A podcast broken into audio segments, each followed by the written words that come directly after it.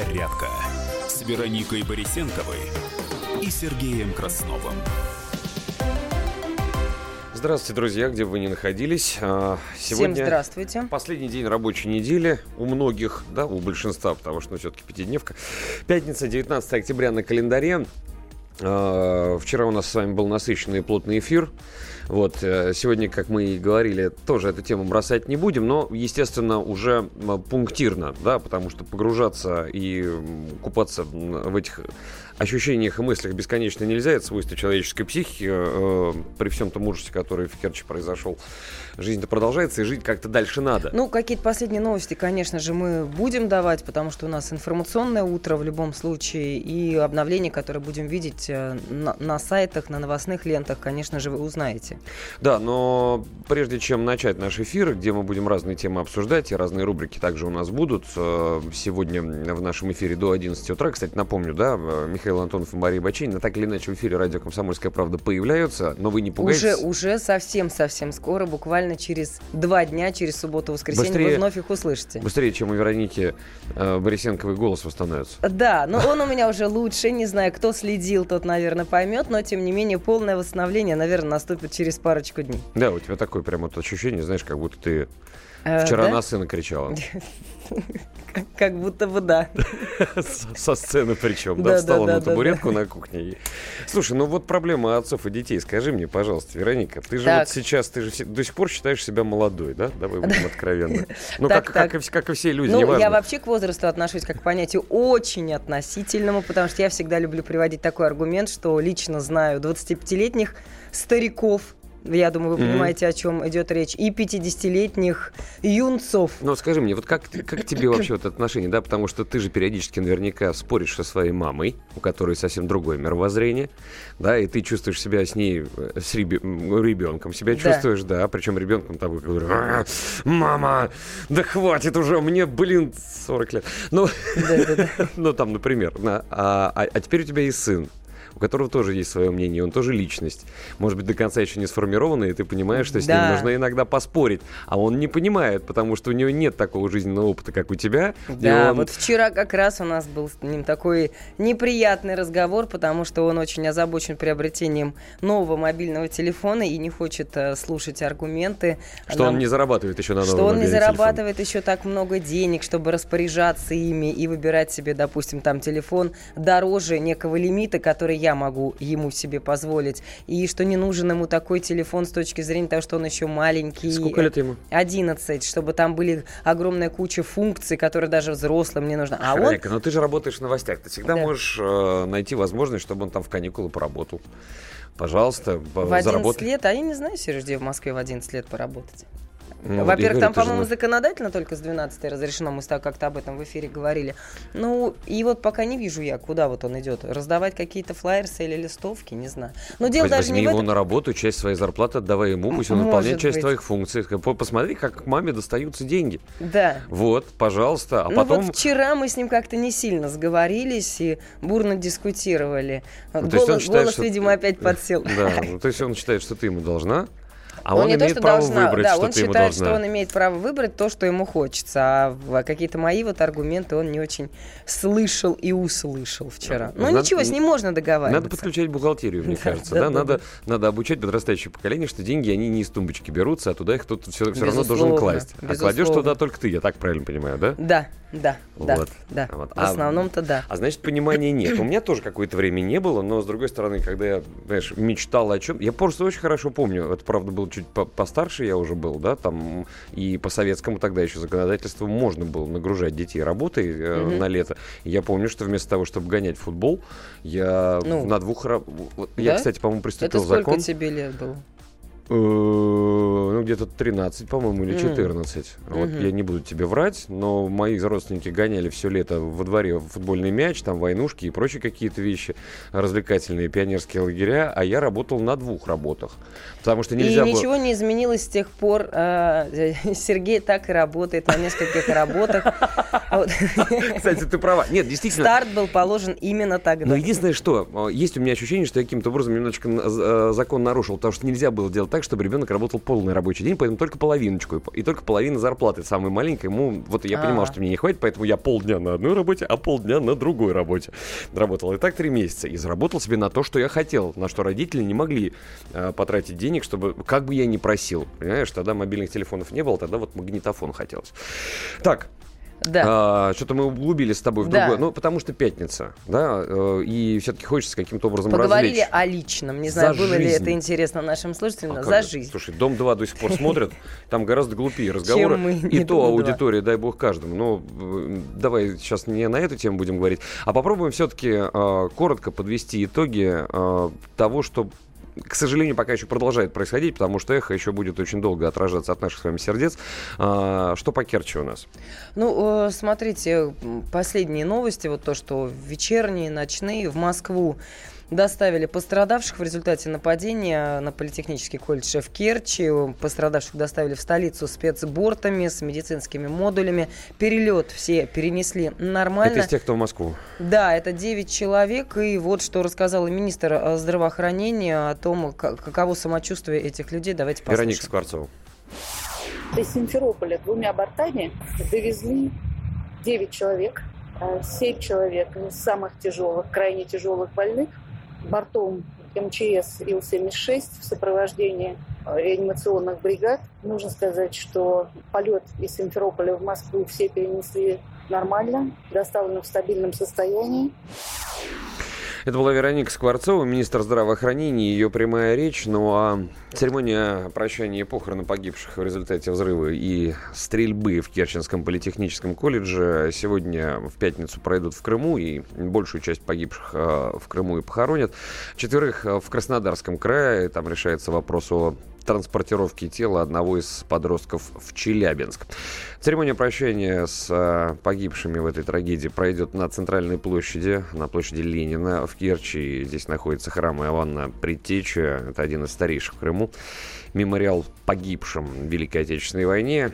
Обелиск городов-героев. Отсюда начинается восхождение на гору Митридат, да, где установлен обелиск славы. И вот по данным правительства Крыма. Э, панихида начнется в 10. Я так понимаю, время там то же самое, что и в Москве. Да, в 10, э, в 10 часов утра, меньше, чем через 3 часа. Память погибших э, почтут минуты молчания. И вот сейчас мы послушаем э, речь, не речь, а слова. Услышим жениха погибшей студентки Ани. На юриста училась, второй курс. У нее была практика в Следственном комитете в прошлом году. Вчера утром, когда отправил ее на учебу, я ее на остановку проводил. Она преподавала детскую хореографию дошкольного и младшего возраста. Но мне на память остались фотоальбом ручной, сама она делала, с пустыми листами, которые мы должны были дополнять дальше. А, довольно тяжело, конечно, сейчас как-то мы сменили с тобой, да, начали за здравие, кончили э, эту, эту часть нашей программы, но тем не менее, сегодняшний день напомню, станет вторым днем траура именно в Крыму, который объявлен по 20 число включительно. И также день объявлен а, тоже траурным в соседнем Краснодарском крае. Несколько жителей, которого тоже погибли в результате трагедии. А, траурные мероприятия, напомню, будут проводиться в городах и районах края. Флаг Краснодарского края будет приспущен. Ожидается, что на Кубани погибших похоронят в субботу.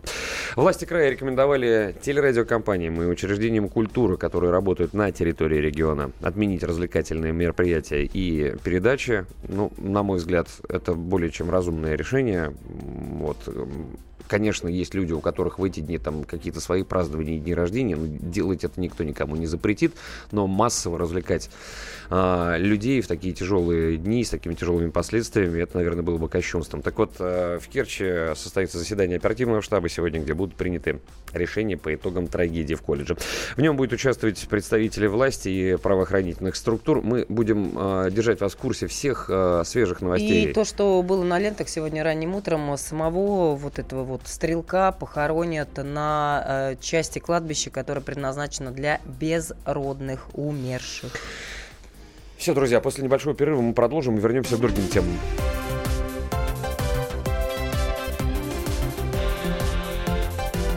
Подзарядка с Вероникой Борисенковой и Сергеем Красновым.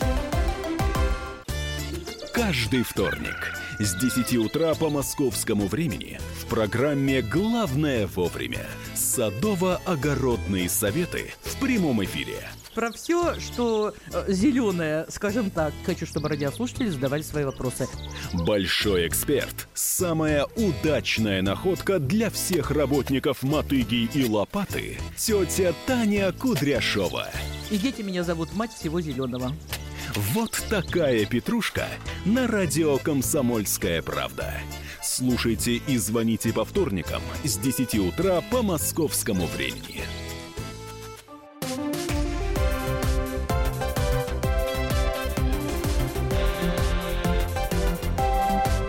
Подзарядка с Вероникой Борисенковой и Сергеем Красновым. Так, несмотря ни на что, да, здравствуйте. Будем держать вас в курсе событий, что в мире происходит э, по части новостей, потому что следующий выпуск новостей у нас только 8 утра по московскому времени. Э, вот, посему, что мы делаем сейчас? Мы посмотрим на новостные ресурсы, узнаем, что нового в мире произошло, и поведаем вам об этом. На минуту. Китай попросил создать третейскую группу ВТО из-за своего спора с США. Германия продлила срок участия своих военных в коалиции против э, запрещенной в России ИГ. Бундестаг э, позаседал, позаседал и принял вот такое решение. В рамках договоренности с партнерами военные Германии будут участвовать в разведывательной деятельности и дозаправке авиации, а также будут э, продолжать предоставлять персонал для военных штабов. Ну и Ангела Меркель допустила возможное участие вооруженных сил ФРГ в военных ударах западной коалиции по Сирии в случае необходимости. В Екатеринбурге возросло число пострадавших при пожаре в многоэтажке. Э, сообщается, что все пострадавшие – это малолетние дети, самому старшему – два с половиной года. Э, госпитализация понадобилась самому младшему ребенку, остальные после обследования отпустили домой. Э, накануне возник пожар, и э, до текущего момента о пострадавших не сообщалось, но всего было эвакуировано около 200 человек. В АСЕАН договорились предотвращать инциденты с военными самолетами в небе над регионом. В соглашении, в частности, отмечается, что военные пилоты при совершении пролетов должны избегать недружественных действий по отношению к другим самолетам. Такая размытая немножечко формулировка, но я уверен, что страны обо всем договорились, и им, по крайней мере, все более чем понятно. Центробанк отозвал лицензию у Вострансибтранскомбанка. Власти Мексики заявили, что мигранты из Гондураса начали прибывать на границу. В Министерстве иностранных дел страны отметили, что власти оказывают помощь тем мигрантам, которые обратились с просьбой о предоставлении убежища. Э, футболист Головин пожаловался на неприязнь к россиянам за рубежом. Создается впечатление, что русские, российские футболисты либо пьют, либо играют без мотивации, либо ради денег, сказал полузащитник Монако и сборной России. Китай попросил создать третейскую группу ВТО из-за спора США, э, вернее, за спора с США ради защиты авторитета многосторонней торговой системы и правил ВТО китайская сторона приняла решение совместно с соответствующими членами организации потребовать учреждения третейской группы. Вот именно так и сообщается. Напомню, что 11 октября президент США Дональд Трамп пригрозил дальнейшими действиями в торговой войне с Китаем. Чтобы нам с вами жить в интересное время, что, в общем, судя по всему, и происходит. И закончить хочется на оптимистичной Давай. новости. Приятная. В Приморье нашли живыми троих пропавших рыбаков рыбаков, двое мужчин и женщина, вышли в море на ночную рыбалку 16 октября и перестали выходить на связь. На их поиски отправились спасатели. Вот эта история закончилась благополучно. И вот только что еще одна новость появилась. Счетная палата раскритиковала работу судебных приставов. А, они не успевают э, взыскивать налоги и долги из-за перегрузки. Взаимодействие с налоговиками и ГИБДД осложняет бюрократия и отсутствие софта, ну, компьютерного. А, только треть документов налоговиков дошла до приставов, а часть бумаг вообще потеряно. А, эти и другие новости в подробностях на нашем сайте kp.ru. Ближайший выпуск новостей через 39 минут, а через 9 минут выпуск новостей спорта. Давайте обсудим. Так, Вероника, дорогая моя, ты вообще где лечишься? Это, э, Это Сережа, плавно такой. подходит э, к теме нашего разговора с вами. А, мы не будем... на все 4 часа, но тем не менее интересная тенденция выявлена, и соответствующий материал появился и на страницах газеты. И на сайте, правда. соответственно, он тоже есть. Дело в том, что есть такая статистика или есть такие данные, что россияне предпочитают советы фармацевтов, нежели чем советы врачей. То есть э, наши с вами соотечественники, мы с вами, э, если что-то болит, бежим в аптеку с большим удовольствием, нежели сначала к доктору. Да, то есть люди предпочитают лечиться сами, они обращаются к врачам. Ну, в большинстве своем понятно, что не все, и понятно, что зависит от конкретной ситуации со здоровьем, но так или иначе. И вот э, есть такие объяснения. Во-первых, ну чтобы к врачу предварительная запись была, чтобы к нему попасть лично в нашей поликлинике, нужно предварительно или записаться по телефону, или записаться в самой поликлинике. Либо очередь там на 3-4 недели вперед, и это самый да. оптимистичный отличный вариант, многие мне жаловались Надо на еще, может быть, и отпроситься на работе, чтобы подгадать под окно у врача. Начальство не любит, когда у него отпрашиваешься. Врач назначит обследование, анализы, процедуры. Это значит опять отпрашиваться, находить время. Вот и занимаешься самолечением. Ну, так объясняют некоторые россияне. Ну, также некоторые врачи, терапевты стараются выписать лекарства как можно дороже, хотя аналогичные препараты в аптеке по совету фармацевта можно взять и дешевле. Еще одна причина. Ну, мы, кстати, некоторым... говорили, да, извини, что тебя прерываю. Дженерики, вот, как сейчас помню это слово. Это, это иностранное слово, да, заменители, скажем так, аналоги. Ну да, что, мол, тебе в аптеке посоветуют, да, целую линейку, возможно, каких-то аналоговых средств. Ну и еще причина, что с некоторыми врачами дело иметь вообще не хочется, так как они получали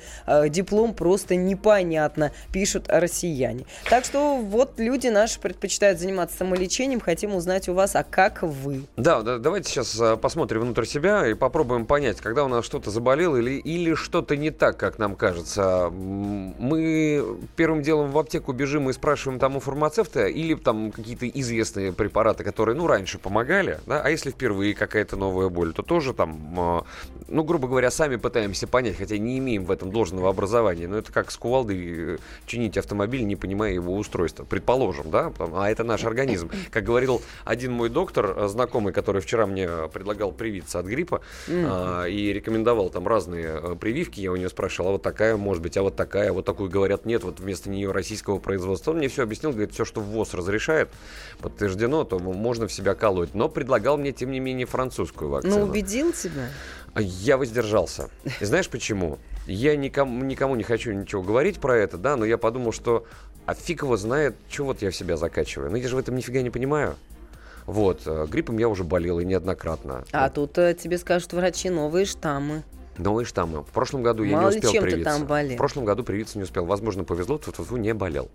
Ну вот Миша Антонов рассказывал, когда мы с ним совместно вели эфир, что он всегда прививался, а как-то в один из, по-моему, последних э, разов, годов, в том году или в позапрошлом, что-то после прививки он сильно переболел и теперь не хочет прививаться. Ну вот если... Угу. Вроде Знаешь, бы такая была история у Миши. Э, странная параллель, да, не хочу ее проводить, но помнишь, там всегда по пятницам выпивал по полторы бутылки водки, все было хорошо. А вот на, надысь выпил опять, а, ну зачем-то купил каких-то печенюшек новых, блин, так болел все выходные. Что-то с печенюшками не то.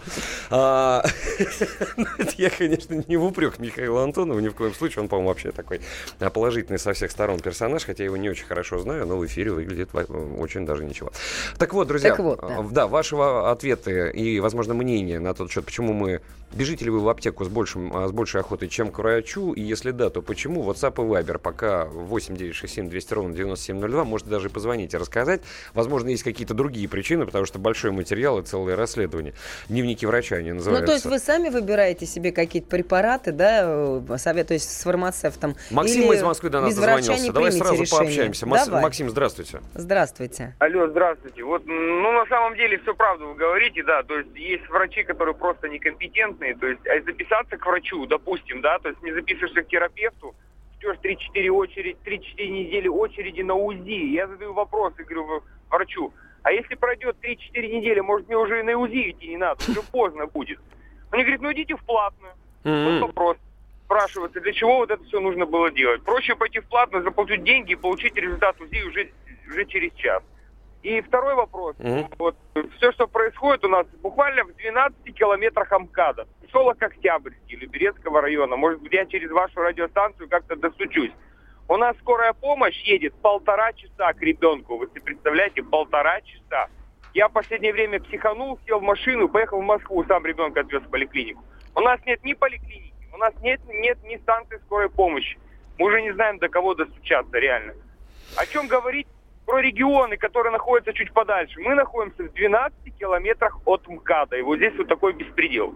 У нас в поликлинике больше 150 лет, ее ремонтируют, ее нужно снести и отстроить заново.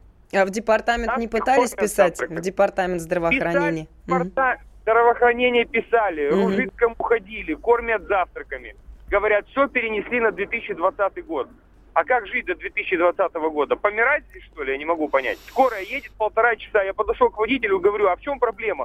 Он говорит, молодой человек, Октябрьский, Лыткарина и ближайшие районы, говорит, всего 4 машины, говорит. Вот, говорит, вот программа здравоохранения сократили. Раньше было машин 15, сейчас осталось 4.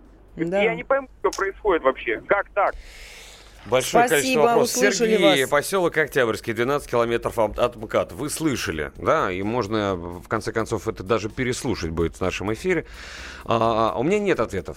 Но если вдруг кто-то из специалистов, из, кто-то из причастных, кто варится в этом деле и понимает и может объяснить, позвоните. 8 800 200 ровно 9702. Мы с удовольствием вас выслушаем. Может быть, и вскроются какие-то еще дополнительные проблемы. Может быть, нас в конце концов услышат. Ну, потому что а, уже везде написано, да? Хотя бы завтраками кормят. Да. Несмотря на то, что это такая форма речи. Мы скоро вернемся. Звоните, выпуск спортивных пишите. новостей очень скоро.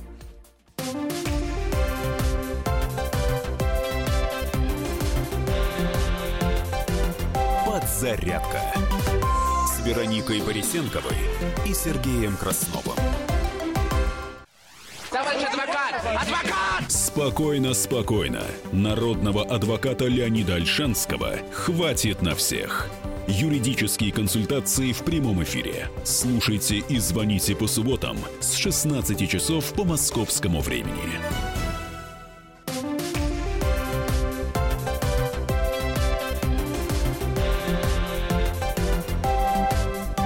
«Зарядка» с Вероникой Борисенковой и Сергеем Красновым. Всем здравствуйте, это снова мы. Хорошего дня, хорошего настроения желаем вам. Я сейчас жестами объяснял э, нашему звукорежиссеру Александру, э, какую песню нужно в базе найти.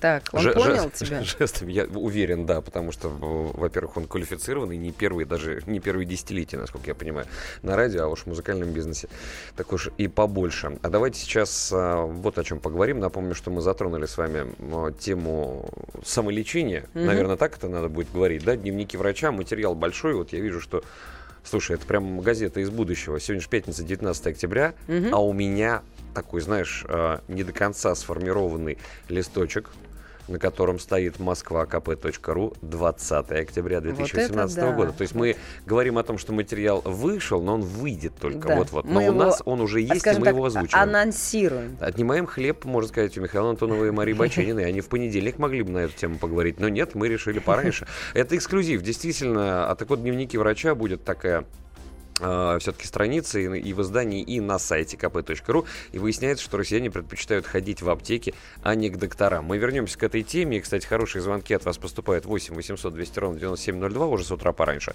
WhatsApp и Viber 8 967 200 ровно 9702. Вы предпочитаете в аптеку сбегать или занять очередь к терапевту? Если в аптеку, то почему? В чем основная причина? Это в вас причина или в том, что качество оказываемых медицинских услуг вас по каким-то причинам не удовлетворяет? Ну, всякие могут быть причины, я на вскидку сейчас сказал. Вот пишет нам Чебуран 007, ага. наш постоянный слушатель. Ту мазь от ожогов, которую прописал хирург, ни один фармацевт не предложил. Врачи – великие люди. А другое мнение. Никто не сомневается. Идем в аптеки, потому что в аптеках есть сервис. А другое, опять-таки, мнение в WhatsApp. И туда талончик не, представ... не нужно брать. Да, да, да. Не представляются просто слушатели.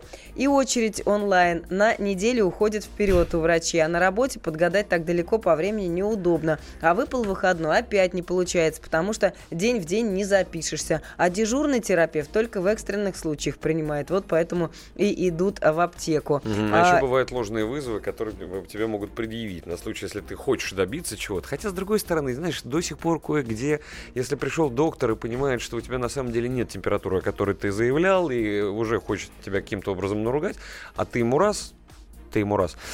Ты ему раз, А ты ему раз, говоришь, а у меня на кухне вот чай с конфетками, и смотрите, он говорит, а что-то у вас салфетки такие грязные, а это деньги. А вот еще мнение. А мне всегда врачи помогали. Понятно, что резко и сразу не получится вылечиться. Необходимо терпение. Но мы сами в ответе за свое здоровье. А то сами курим, сами пьем, а врачи виноваты. Ну, кстати. О погоде давайте поговорим Давай. чуть-чуть. чуть-чуть. Потом а еще потом... почитаем, конечно, ваши Вернемся. сообщения. Погода на сегодня. Постараемся полегче сделать сегодняшний эфир. А, итак, по данным Рамблер, в Москве сейчас уже плюс 9 градусов. А, правда, днем сегодня обещают немного пасмурную погоду. Это, скажем так, переменная облачно, но больше в пасмурную сторону. Днем пока еще до 16, но ночью уже гораздо холоднее. Всего лишь плюс 3 градуса по шкале Цельсия. И многие синоптики говорят, что, к сожалению, золотая и теплая осень в Москве заканчивается, и уже выходные дни будет гораздо прохладнее. Даже меньше меньше, чем плюс 10. Это я сейчас так на вскидку говорю, потому что прогноз может быть еще скорректирован в течение сегодняшнего дня. В Санкт-Петербурге в основном ясно сегодня. В основном, хотя к вечеру тоже будут сгущаться тучи над городом. А днем прохладнее гораздо, до плюс 10 всего лишь. А ночью теплее, чем в Москве, плюс 5. Тем не менее, всем хорошего настроения, хорошей погоды, в том числе и в доме как бы это странно, возможно, не звучало. Да, а сейчас мы послушаем наших коллег, чтобы проанонсировать программы, которые выходят на радио «Комсомольская правда» в течение сегодняшнего дня. И вот одна из таких программ в 13 часов по Москве после выпуска новостей называется «Личные деньги». Не переключайтесь. Здравствуйте, дорогие друзья. Меня зовут Михаил Делягин, я экономист. И сегодня в 13.05 мы обсудим с вами – в передаче «Личные деньги» вместе с выдающимся российским адвокатом Алексеем Бенецким многие актуальные вопросы и международной, и нашей внутренней политики. Ну, а потом подробно разберем современную экономическую ситуацию в стране и выступление президента Путина на Валдайском клубе. Вот а, то, что вы послушаете, рассказал Спасибо Михаил Делягин в 13.00, программа «Личные деньги».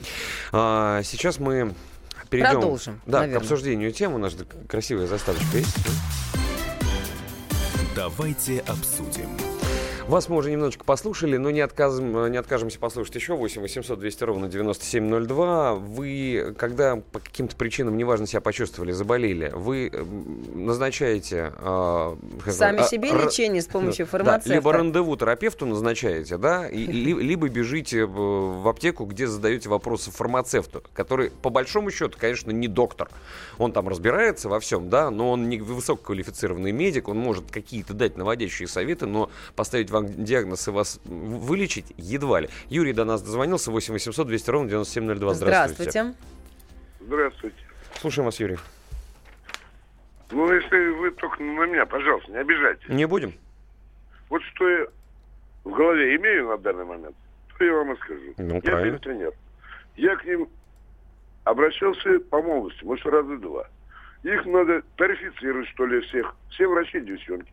Это наше поколение. Моя дочка приблизительно врач. Mm-hmm. Ну, это они заработали на мединститут. Или ножки раздвинуть. Простите, в эфире я, что ли? Да вот вы в эфире, да, поаккуратнее, пожалуйста. Да, ну, пожалуйста, извиняюсь. Угу. Вот. Их надо тарифицировать. Вот я пришел молодым в армию, я служил в такой части, что мама не горюй. Был сержант, это чеченец, был сержант Хохол, ну, пожалуйста, Юра, 10 километров кросс с полным амбудированием. Я не говорю, что я был вот в этих, ну, сейчас войск, это секрет войска. Ага. Я служил по простой части.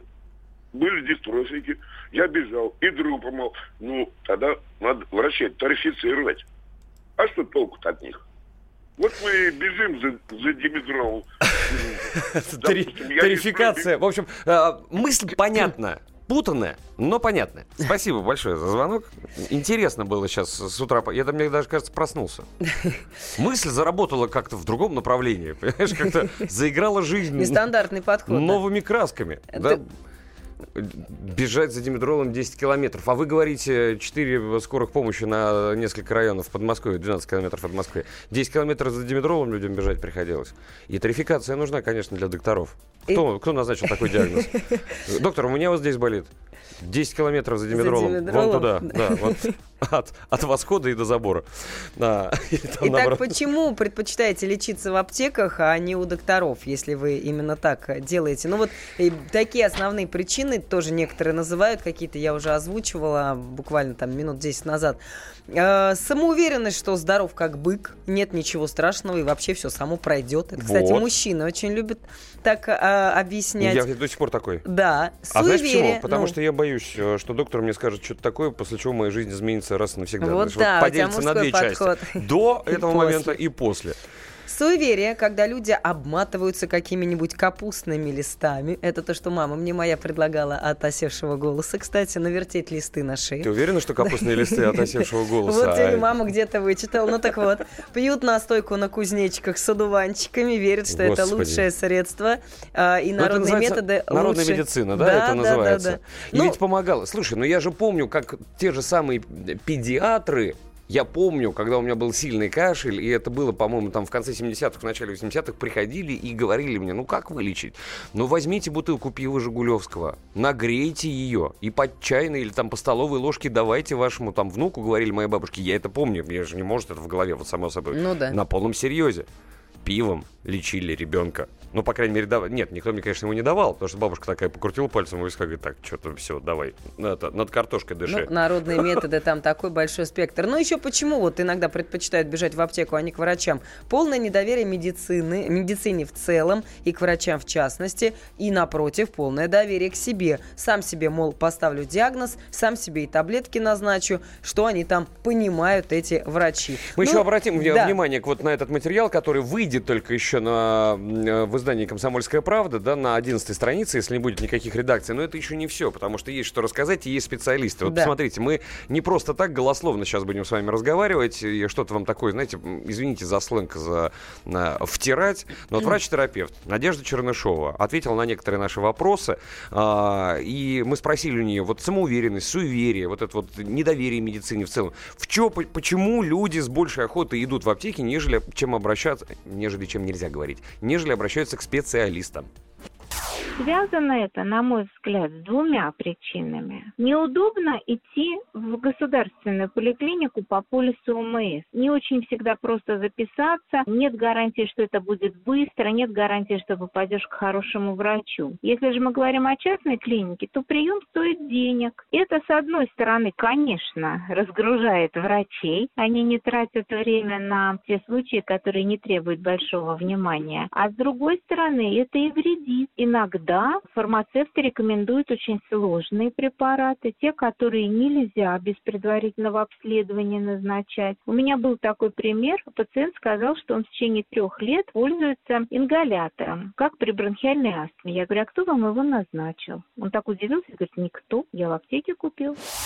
Прекрасно. Вы знаете, вот э, по поводу бронхиальной астмы у меня тоже была интересная история, но это я очень долго не, не ходил к врачам, и как, наверное, большинство мужчин, по крайней мере, на территории э, России, да, или бывшего Советского Союза, тяну до последнего, как в том анекдоте, знаешь, когда уже скелет заходит, э, подходит к кабинету врача, и доктор смотрит, ну, как всегда, до последнего дотянут, потом на докторов надеются.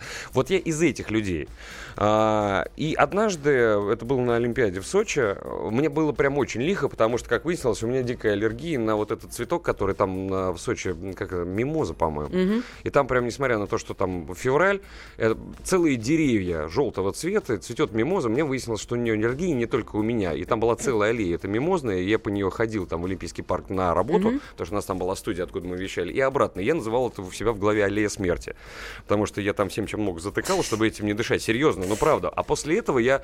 У меня голос был еще хуже, чем у тебя. Да? Я в эфире работать не мог, потому что это было явно аллергическая ну, да. вещь, и еще тяжело было дышать. Mm-hmm. И я понял, что... Ну, ко мне даже там скорая приезжала, и потому что реально было плохо. Они говорили, вам надо к доктору, что что-то с вами не так. И я нашел способ, оказаться у специальных, у специальных докторов, которые работали в Олимпийской деревне mm-hmm. со спортсменами, куда пропускной режим, но меня как там журналиста по знакомству еще каким-то образом провели через все кордоны. Доктор мне посмотрел, говорит, давно это у вас? Я говорю, ну вот, собственно, как в Сочи приехал. Угу. До этого что-то подобное было? Я говорю, случалось. Он говорит, у вас астма. Что ты говоришь? Вот видишь? На полгода меня посадил на баллончик. Хороший, вот казалось бы, специалист. А вот иногда все-таки надо вовремя ходить, потому что одна из причин, почему люди не ходят к врачам, как э, Сергей говорит, страх, что что-нибудь найдут или наоборот ничего не найдут или не Слушай, долечат, или залечат. Логика меньше знаешь, крепче спишь. Это вот Сережин вариант. Видимо. Вот меня полгода лечили, вот на баллончике я сидел. Выяснилось зря. Понимаешь? А ты говоришь.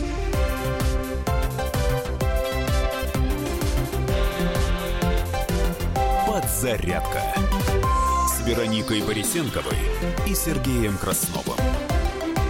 The time for empty talk is over. We will make America great again. Это все мы слышали. А что на самом деле происходит в США? Реальные новости, курьезы и события, которые нигде, кроме Штатов, случиться не могут.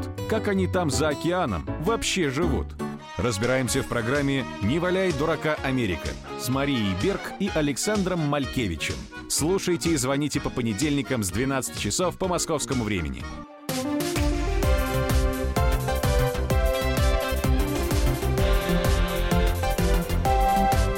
Подзарядка с Вероникой Борисенковой и Сергеем Красновым.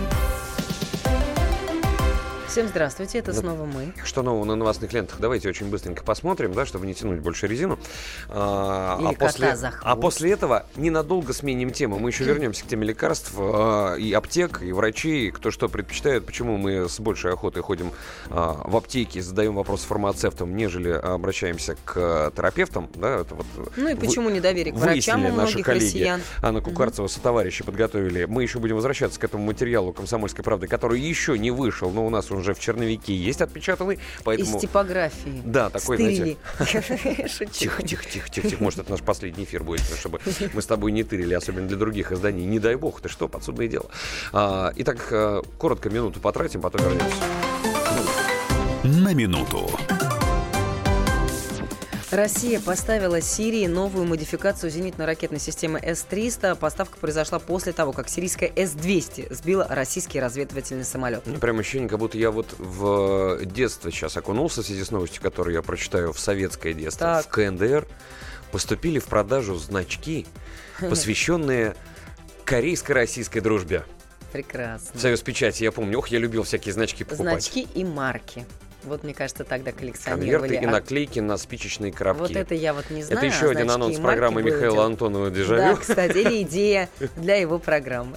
Да, следующие новости давай. Администрация президента предложила КПРФ э, заметный пост, если ее кандидат Андрей Ищенко откажется от выборов губернатора Приморья, утверждают ведомости. А э, в администрации президента хотят видеть губернатором временно исполняющим обязанности Олега Кожемяка. Вот такая публикация. Бывший вице-премьер Малайзии обвинен в коррупции на сумму более 27,5 миллионов долларов. Ахмаду Захиду Хамиди может грозить решение со... лишения свободы на срок до 20 лет, телесные наказания и штраф. Напомню, это еще раз в Малайзии происходит. Дональд Трамп предположил, что журналиста Джамаля Хашкаджи могли убить в Стамбульском посольстве Саудовской Аравии. Дело в том, что до этого на официальном уровне американские власти говорили только об исчезновении. Вот впервые уже заговорили об убийстве. Слышал разные, кстати, слухи. На мой взгляд, совершенно ужасная история. Очень сильно она повлияет, по-моему, на мировую политику, в том числе и на отношения. Но мы будем следить все-таки в эфире радио «Комсомольская правда» рано еще пока делать выводы, нужно просто посмотреть. МЧС сообщила об обнаружении пропавших в Приморье рыбаков. Эти и другие новости в подробностях на нашем сайте kp.ru. Ближайший выпуск новостей уже через через 10 минут. Да, вот меня хорошо поправляют. Спасибо. Давайте обсудим. Друзья, а, мы сейчас заявим следующую тему. А, для многих она очень актуальна, если не для большинства. А, смотрите, какая история. Рыбакам-любителям станут выдавать именные разрешения, а платную рыбалку отменят. У нас много рыбаков, мне кажется, в стране, поэтому новость важная. Это правительство разработало поправки к законопроекту о любительском рыболовстве. Они упорядочивают э, рыбную ловлю в стране. И вот уже с 1 января 2020 года любители порыбачить ждут серьезные изменения. А закон о любительском рыболовстве не могут принять, напомню, уже 6 лет. С 2012 ну, да. года да, правительство угу. внесло его в Госдуму, и спустя год депутаты приняли его в первом чтении, а потом все заглохло просто намертво. И спустя несколько лет о законопроекте вспомнили на форуме Общероссийского народного фронта. После этого президент России дал поручение правительству доработать, в конце концов, уже законопроект. И вот комсомолка изучила подготовленные правительством поправки. Чуть позже мы с Вероникой туда углубимся, но сейчас мы э, хотим в прямом эфире для вас пообщаться с э, человеком, который в теме находится. Это корреспондент «Комсомольской правды» э, Евгений Черных. Евгений Александрович, здравствуйте. Здравствуйте. Доброе утро. Евгений Александрович, мы знаем, Друзья. что вы рыбак-любитель, можно сказать, что почти профессионал. Ну, ну, ладно, не будем обо мне. Значит, это очень важный закон, многострадальный закон. И на первое место все-таки надо выносить не именные разрешения, вот вы, когда о нем объявили, угу. а то, что платной рыбалки на Руси не будет. Э, напомню, что семь лет назад еще, в это же время осенью, в Комсомолке у меня был репортаж, и на радио тоже я об этом рассказывал, «Народ, спаси рыбалку на Руси». О том, что репортаж с митинга, который прошел в Москве тогда в защиту рыбаков и водоемов, и прошел тогда же двух десятках крупнейших городов страны против вот этого закона, который вот не могут никак принять первого, первого чтения его. Поскольку, напомню еще, первые массовые выступления в истории людей, в истории России современной прошли не на Болотной, а гораздо раньше, весной 2011 года, когда правительство хитро сделало поправки Э, так, тихой сапой, прежний закон, фактически отдававший наши реки, озера, водохранилища в руки ну, бизнесменов. И платно, на платной рыбалке можно было поставить крест. И тогда народ выступил весной 2011 года против этих поправок, и их обнаружил хитрые поправки, сказать им надо спасибо, э, депутат Олег Шейн из «Справедливой России», сам, кстати, вегетарианец, не рыбак. И Несмотря вот, на то, что астраханец, я его знаю, да, с детства знаю, земляк мой. Хороший человек, да, хороший парень.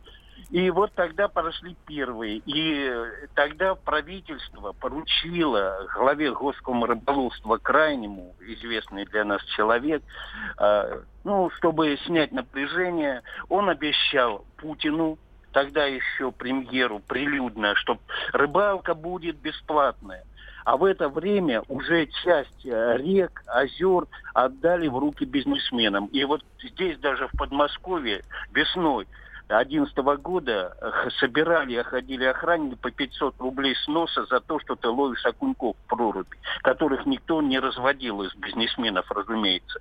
И тогда разработали Госком рыболовство, вот этот закон о любительском рыболовстве, который вот сейчас поправки внесены в него. Угу. И там фактически, опять же, они оставляли платную рыбалку, это было главное. И тогда народ возмутился, и прошли вот осенью 2011 года новые митинги, очень массовые. В Москве на 905-м было около тысячи человек. И другие. Один из лозунгов был, господин президент, тогда был президентом Медведев, позвоните премьеру, примите по крайнему крайние меры. Ну, в конце концов, через несколько лет крайнего отстав... отправили в отставку. Но я думаю, он не виноват. Просто его сделали крайним. Угу. Просто это правительство хотело сделать это платная рыбалка на Руси. Но не получилось. И вот тогда на фоне болотных выступлений, когда мы помним, что э, на Новый год руководители, болотники, они уже уверены были, что власть придет сама им в руки, и они отправились там в Ницце и прочее за границей. В это время кандидат в президенты Путин где-то в начале января встретился с лидерами протеста рыбаков и поговорил с ними, и обещал, что рыбалка будет бесплатной все-таки на Руси. И обещал все эти поправки учесть народа. И крайне тогда имел крайне неприглядный вид на этой встрече. То есть, ну, все свалили на него.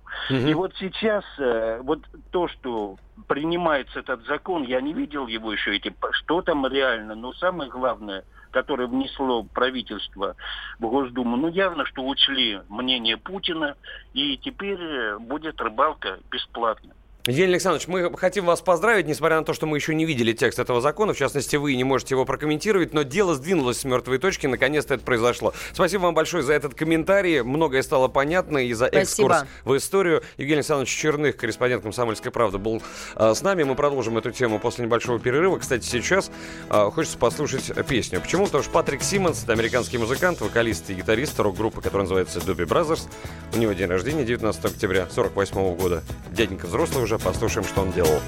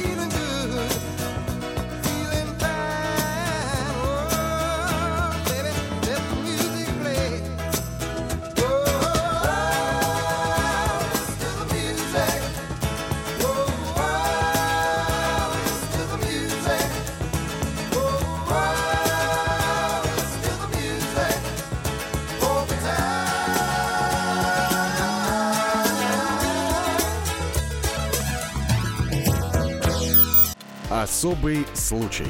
По понедельникам в 5 вечера по Москве. Касается каждого.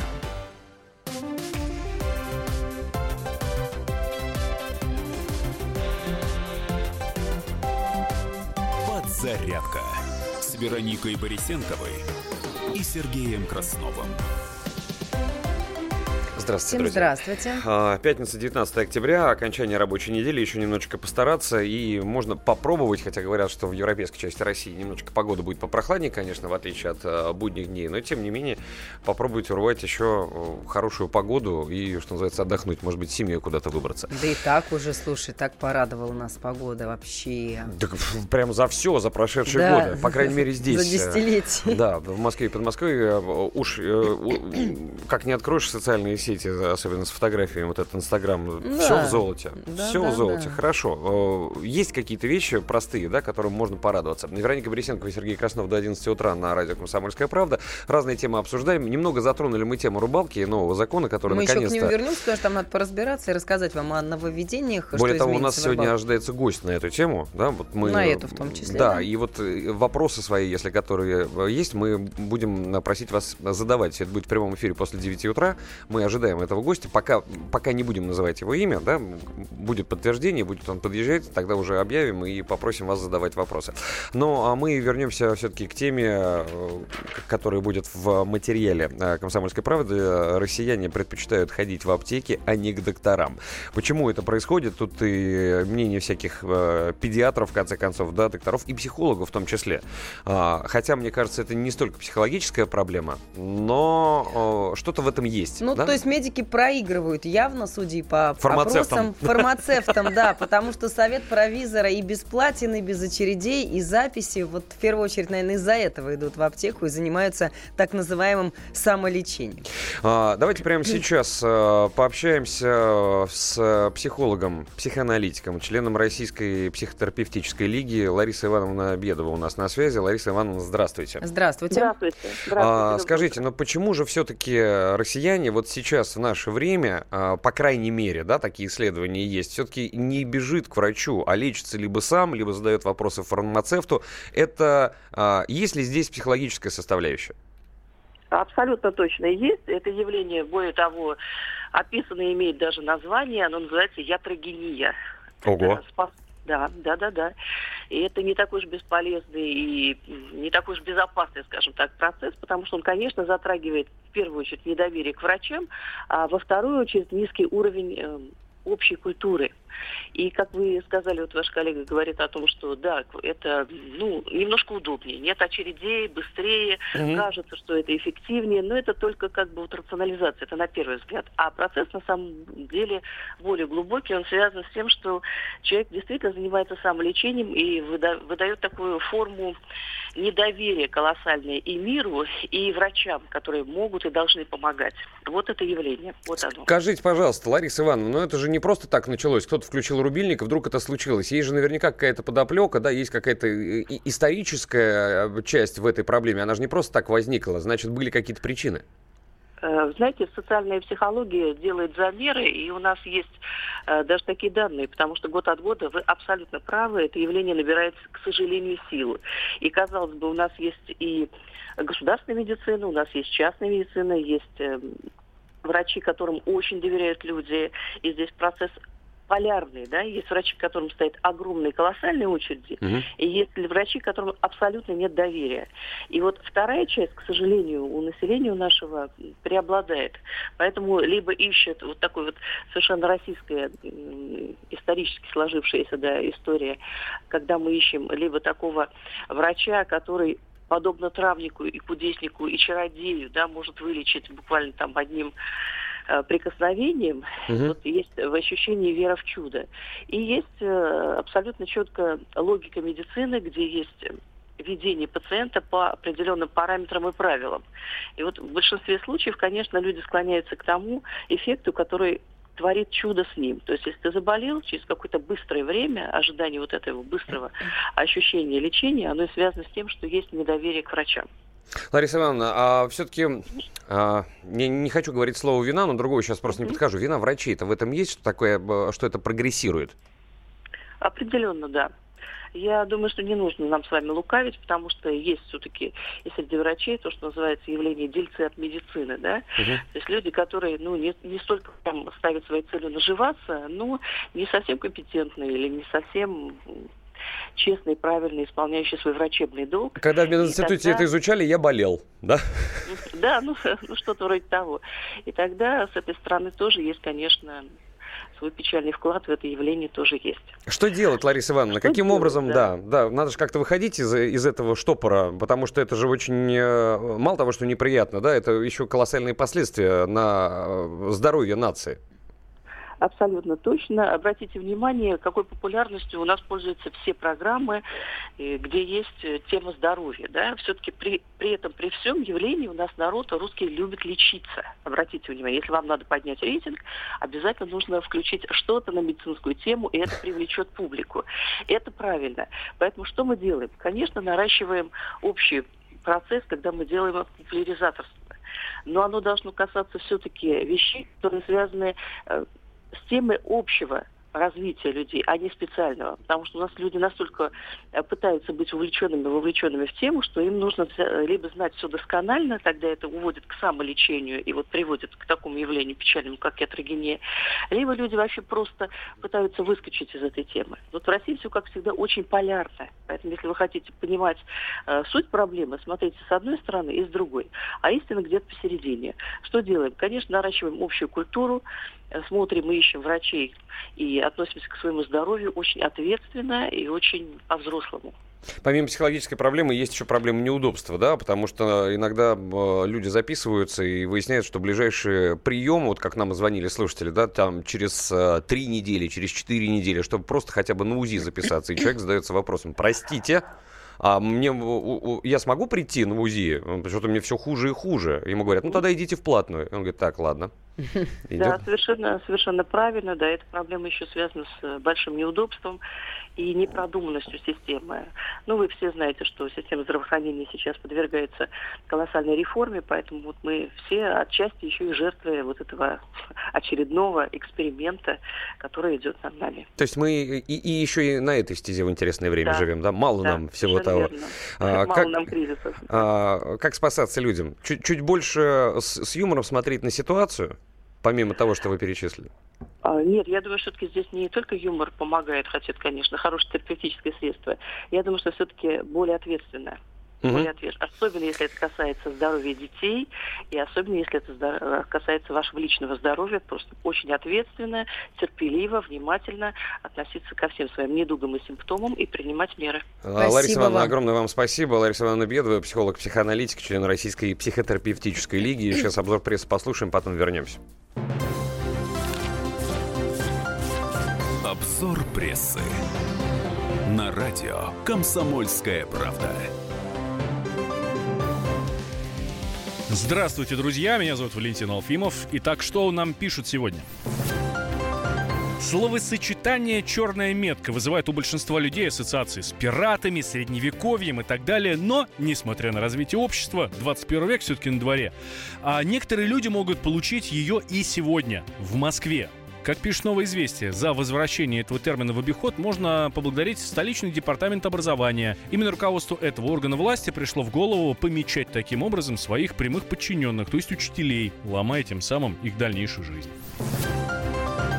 Подмосковный Минтранс ужесточает контроль за такси, которые попадали в аварии. Как пишет Риама, власти будут проводить внеплановые проверки таких автомобилей, причем проверять будут не просто машины на правильность атрибутики, но и сами компании через налоговые органы, через правоохранительные органы.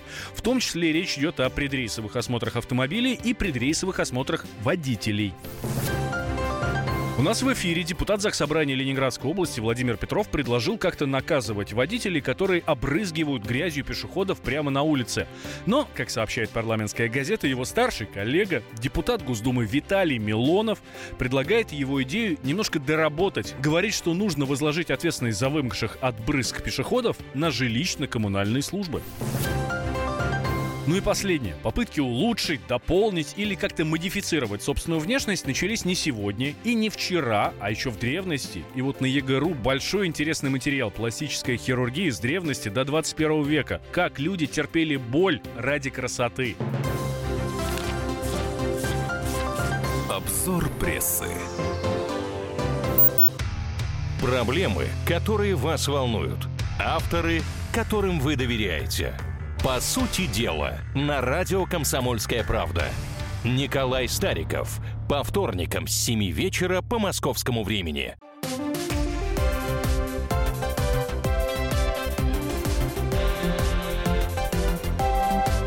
Подзарядка с Вероникой Борисенковой и Сергеем Красновым.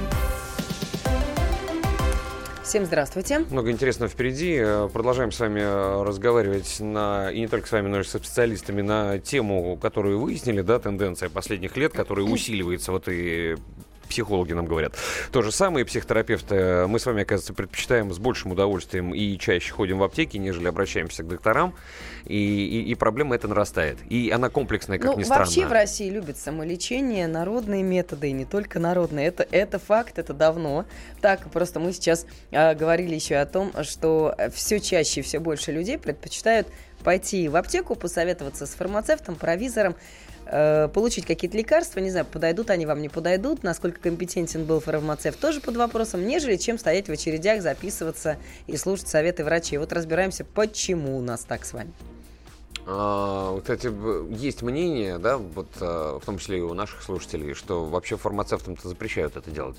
Угу. Что-то рекомендовать, назначать какое-то лечение. Между двух лекарств выбрать это одно, да. А когда говорят, вот у меня вот здесь вот что-то рука слева заболела, что вы порекомендуете? Вот говорят, я слышал, по крайней мере, недавно, что, что есть такое. Совсем недавно, да. Но мы э, сейчас этот вопрос продолжим обсуждать, но для начала посмотрим на новостные ленты. На минуту. Ну, несколько новостей международных. В Мексике в ДТП с автобусом погибли 11 человек, а в Камбодже 3 человека умерли и 44 попали в больницу после отравления вином. Российская команда под названием «Медный всадник» стала победителем клубного Кубка Европы по шахматам. Второе место заняла команда «Ава» из чешского города Нови Бор, а замкнул тройка призеров еще один клуб из России, что тоже приятно, под названием «Молодежка». Ну и теперь поклонникам яблочной продукции. Mm. Apple начала принимать предварительные заказы на iPhone XR.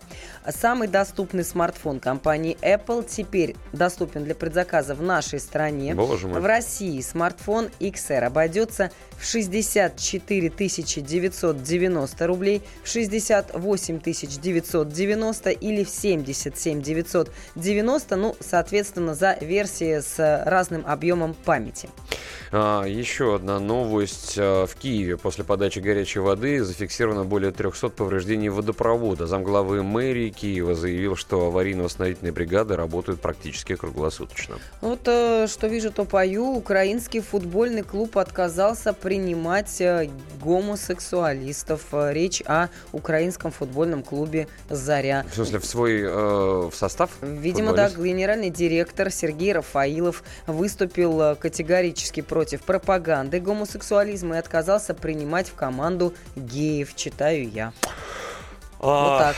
Без комментариев здесь Такие обойдемся. Дела. Но другая футбольная новость наша уже. Капитан футбольного клуба ЦСКА Игорь Акинфеев поступил в магистратуру Российского государственного университета нефти и газа имени Губкина. Об этом сообщается в приказе о зачислении на сайте университета. Думаю, что можно поздравить человека, э, ноге которого устанавливали даже памятники после э, известных событий чемпионата мира по футболу, который прошел в России этим летом. В сети высмеяли предложение США передать Украине списанные фрегаты. Открываю новость, чтобы поподробнее. Итак, планы э, Барыш, Штатов барышники. передать Украине старые фрегаты типа Оливер Хазард Перри вызвали волну насмешек пользователей соцсети, и многие раскритиковали уже ставшую привычкой манеру Киева принимать на вооружение устаревшую иностранную технику, а некоторые сочли, что передача кораблей обернется для Украины их покупкой. Посмотрим, что будет происходить. Все подробности на нашем сайте kp.ru. В любое удобное для вас время можете прочитать. А выпуск новостей самые ближайшие уже через 8,5 минут на волне радио «Комсомольская правда». Возвращаемся к нашим медицинским вопросам. Давиногаз. Вернемся к ним чуть позже. Совсем забыли, а что пока у нас подавим на газ. автообозреватель «Комсомольской правды» Кирилл Бревдо вернулся в Москву. С ним все хорошо и в порядке. Он покинул Казахстан, долетел из а зимы Выбрался оттуда. в осень. Кирилл, здравствуй. Здравствуйте. Ну скажи, как ты долетел ты вчера? Как тебе не мучает ли акклиматизация после а, заснеженного Казахстана вот в нашу сухую золотую Москву? Меня радует акклиматизация. Потому что после снега, в общем-то, попасть в плюс 17-18 это великое благо для человека.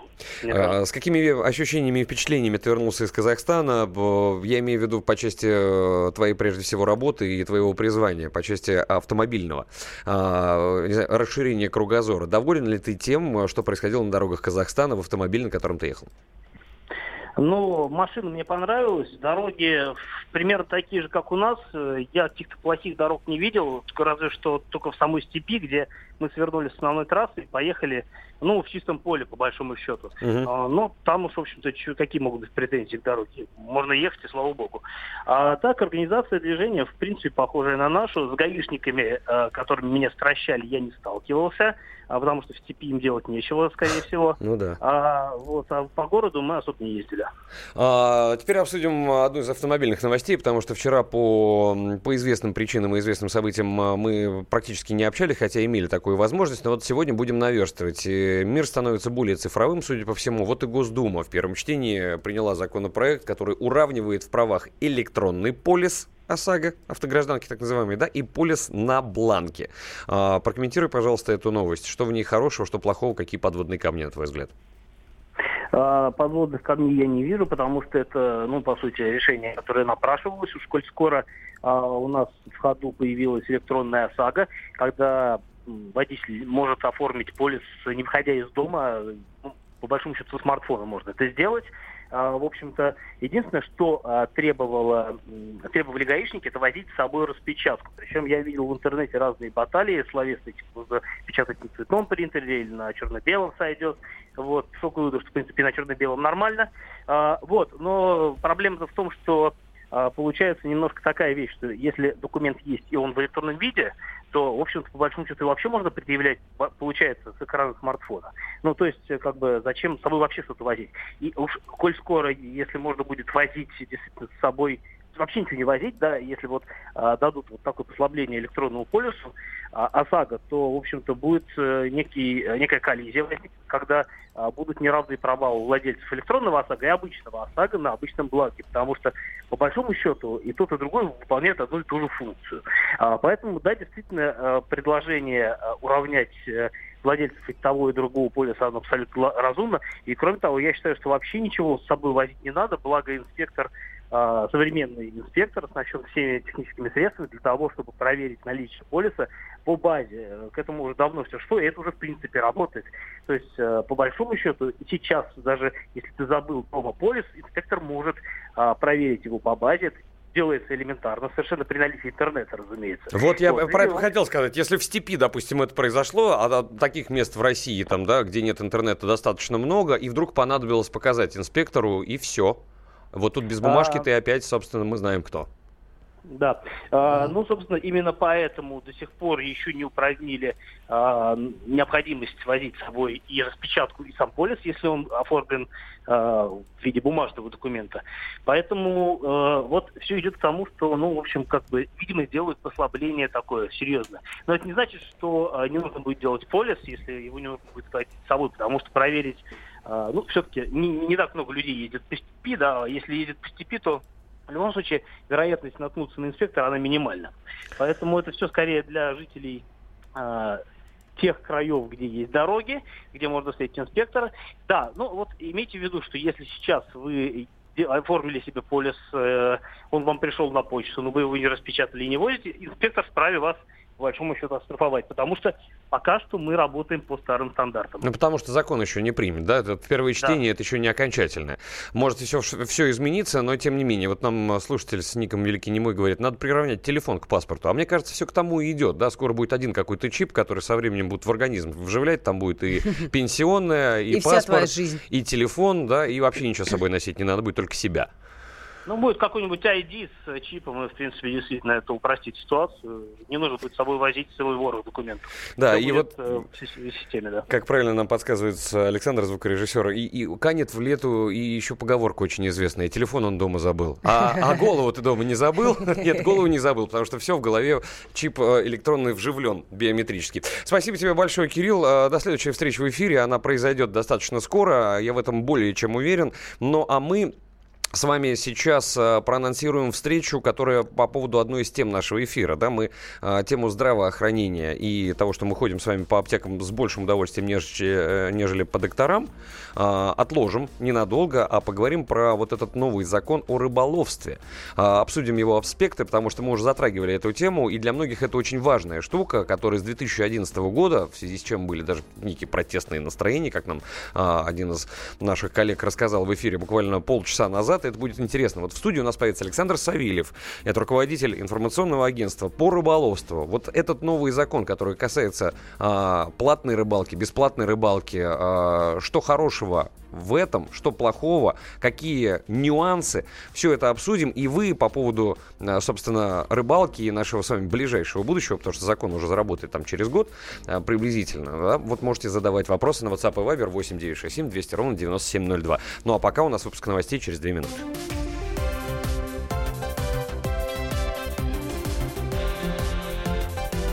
Подзарядка с Вероникой Борисенковой и Сергеем Красновым. Проблемы, которые вас волнуют. Авторы, которым вы доверяете. По сути дела, на радио «Комсомольская правда». Дмитрий Потапенко. По пятницам с 7 вечера по московскому времени.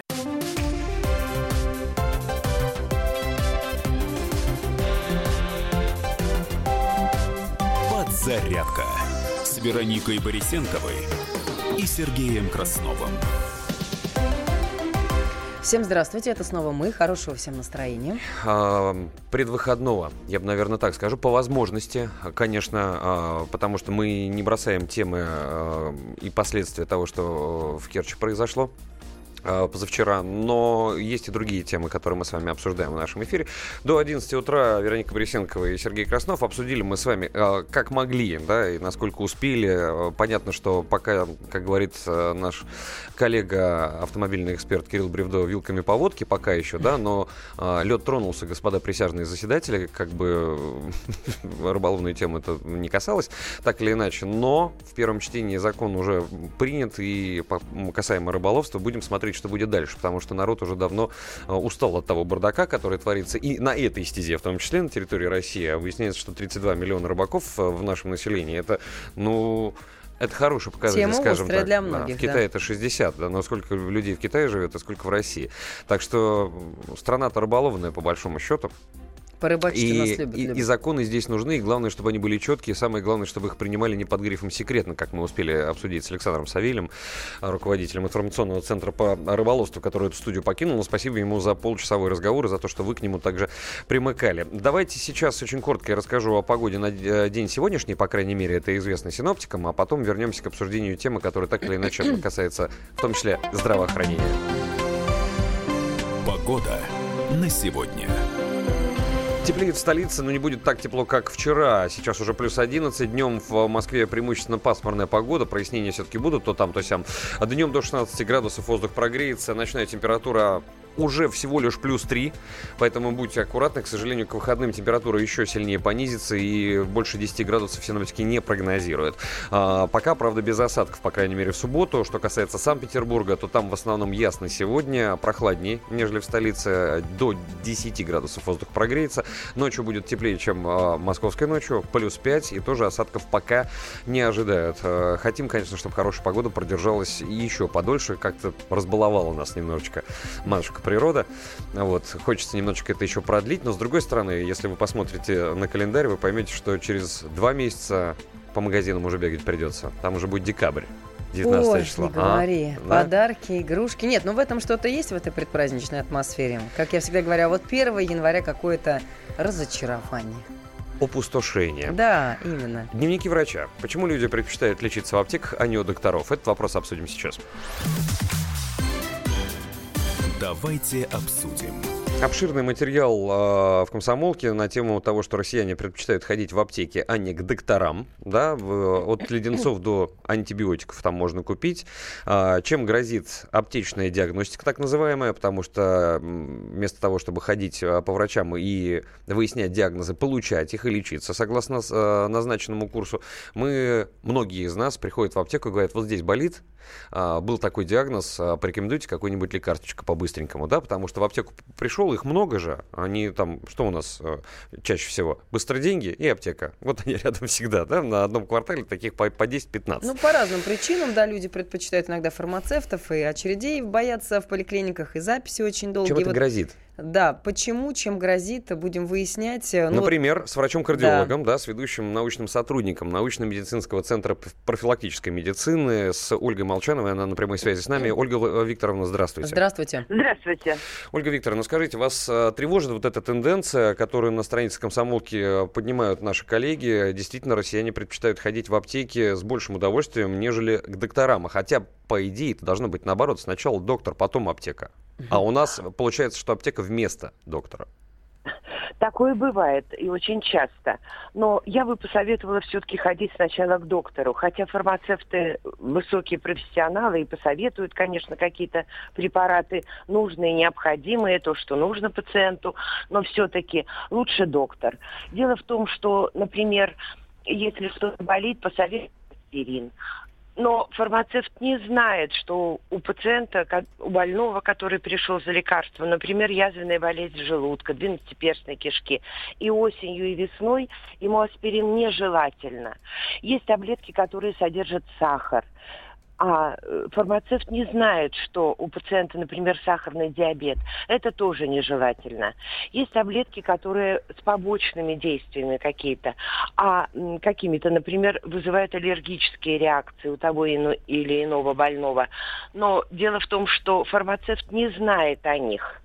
Скажите, пожалуйста, Ольга Викторовна, а вообще фармацевтам законодательно э, как-то ограничивают их возможность давать советы людям, которые приходят к ним в аптеку? Я слышал, что вообще им нельзя, а, а они могут сказать, что вот есть два лекарства такого типа, которые вам прописали, или нет вот такого, который у вас в, в, написан в назначении врача, но можно взять его заменитель вот такой. Вот здесь они могут порекомендовать, а все остальное это уже не совсем законно, так ли это? Может быть, незаконно, но по-человечески, конечно, это оправдано. Если хочет консультацию получить у фармацевта по поводу какой-то таблетки, он ее получит, безусловно, потому что я не хочу сказать, что фармацевты, они не профессионалы и не знают ассортимент своих таблеток. Угу. А, Ольга Викторовна, а, каким образом, может быть, вам, как врачу-кардиологу, а, практикующему в том числе и ведущий научный сотрудник, вам кажется, есть выходы из этой проблемы, которая есть, и она нарастает, потому что здоровье нации от этого серьезно страдает. И в будущем это бомба замедленного действия, если будет так дальше продолжаться. Возможно, не хочу с вами спорить, но дело в том, что нужно все-таки э, как-то, я не знаю, или вот э, э, через ваше издательство, через mm-hmm. ваше радио все-таки говорить о том, что нужно пойти к врачу. Это необходимо, нужно беречь свое здоровье. Скажите, пожалуйста, Ольга Викторовна, вот э, мы живем в интересное время, очередная у нас там и врачебная или медицинская реформа, да, и люди очень жалуются на то, что сокращается количество скорых, э, что сложнее попасть к врачу. Человек УЗИ встает в очередь и выясняет, что для того, чтобы сделать УЗИ, ему нужно подождать 4 и более недель. И он не уверен, доживет ли он до этого времени, потому что ему с каждым днем становится хуже и хуже, а его из бесплатных поликлиник говорят, ну, вы можете пойти в платную. Понятное дело, что это реформа здравоохранения в том числе, а не кажется ли вам, что она немножечко прихрамывает? Есть ли какая-то перспектива, что это улучшится? Если да, то через какое время и что для этого нужно сделать? Я думаю, что ситуация, безусловно, улучшится, потому что слишком много жалоб от больных поступает на такие вот э, методы. Э, с, но методы, которые применяют вот э, с ожиданием, с длинными очередями, я думаю, что безусловно улучшится. Но дело в том, что бывает так, что пациент настаивает на какой-то процедуре, угу. которая ему объективно не срочно нужна. Например, каждый год делать э, какой-то ультразвук э, почек, например, когда-то они здоровы, угу. но ему бы хотелось узнать, э, что вот через год произойдет. А врач считает, что это не обязательно.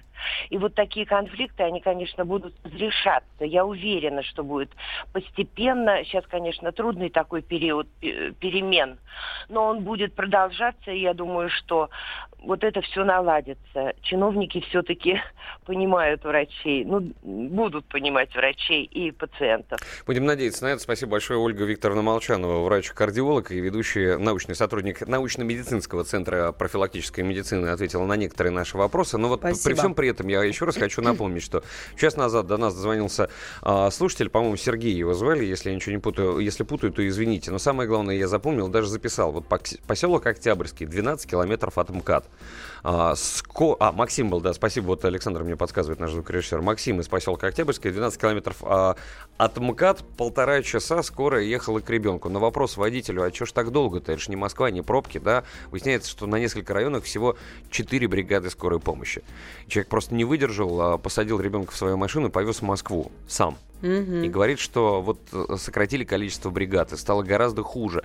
И, и я понимаю тревогу его как родителя, потому что когда у тебя маленький ребенок болит, э, болеет, вернее, да, и ты видишь, что ему тяжело, ты готов сделать так, чтобы вот, отрубить мне правую руку, только сделать так, чтобы вот этому маленькому существу стало хорошо. И ты готов на все, и как родитель Ну вот просто. пишет нам Чебуран, а скорая помощь на Урале это вертолет и часов 5 с доставкой, так что радуйтесь своим полутора часам. Да, есть с чем сравнить. Мы скоро вернемся и продолжим. Это подзарядка на радио «Комсомольская правда».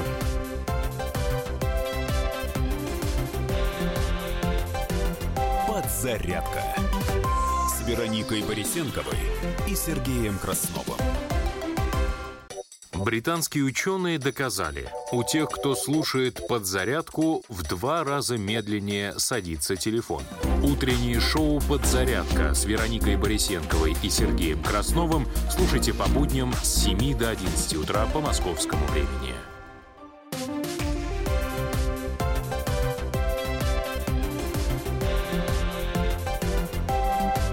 «Подзарядка» с Вероникой Борисенковой и Сергеем Красновым. Так, Вероника, пока мы э, рубрику нашу на минуту снимаем, потому что до нас... Пришел Кирилл, я сразу увидела его, и у меня возник автоматический и Кирилл, вопрос. Да, и Кирилл тоже подождет, это важно, потому что до нас Да. дозвонился врач скорой помощи по Ага. поводу вопроса, который мы обсуждали. Михаил на прямой связи. Михаил, здравствуйте. Доброе утро. Здравствуйте. Я знаю, что вам есть что сказать, поэтому вас очень внимательно слушаем. У меня всегда есть что сказать. Это хорошо. Что касаемо того, что вы упомянули, звонил человек, он скорую ждал полтора часа. Ему еще крупно повезло, потому что у нас, я всегда это говорю последние несколько лет, огромнейшее количество необоснованных вызовов. Нас часто вызывают по пустякам. Это раз. Во-вторых, в Подмосковье очень мало бригад. Потому Да, что он- там платят копейки, и люди не идут туда работать. Все рвутся в крупные города, такие как Москва, Санкт-Петербург и прочее. Вот, поэтому там бригад просто нет. И люди, которые говорят, что вот у нас скорая находится там э, в двух кило- в километре двух, но она может находиться. Но бригады будут на вызове. Причем нас очень часто вызывают для того, чтобы не ходить в поликлинику. Да. Вызывает на температуру, вызывает, извините, на сопли 37,2, болит локоть, болит коленка, болит нога, болит что угодно. Но, понимаете, диспетчера 112, службы 112, они принимают всякую чушь, ерунду. Там нет врачей-консультантов, которые просто могли бы проконсультировать, что-то подсказать больному, посоветовать, какую принять таблетку или обратиться к какому-нибудь специалисту.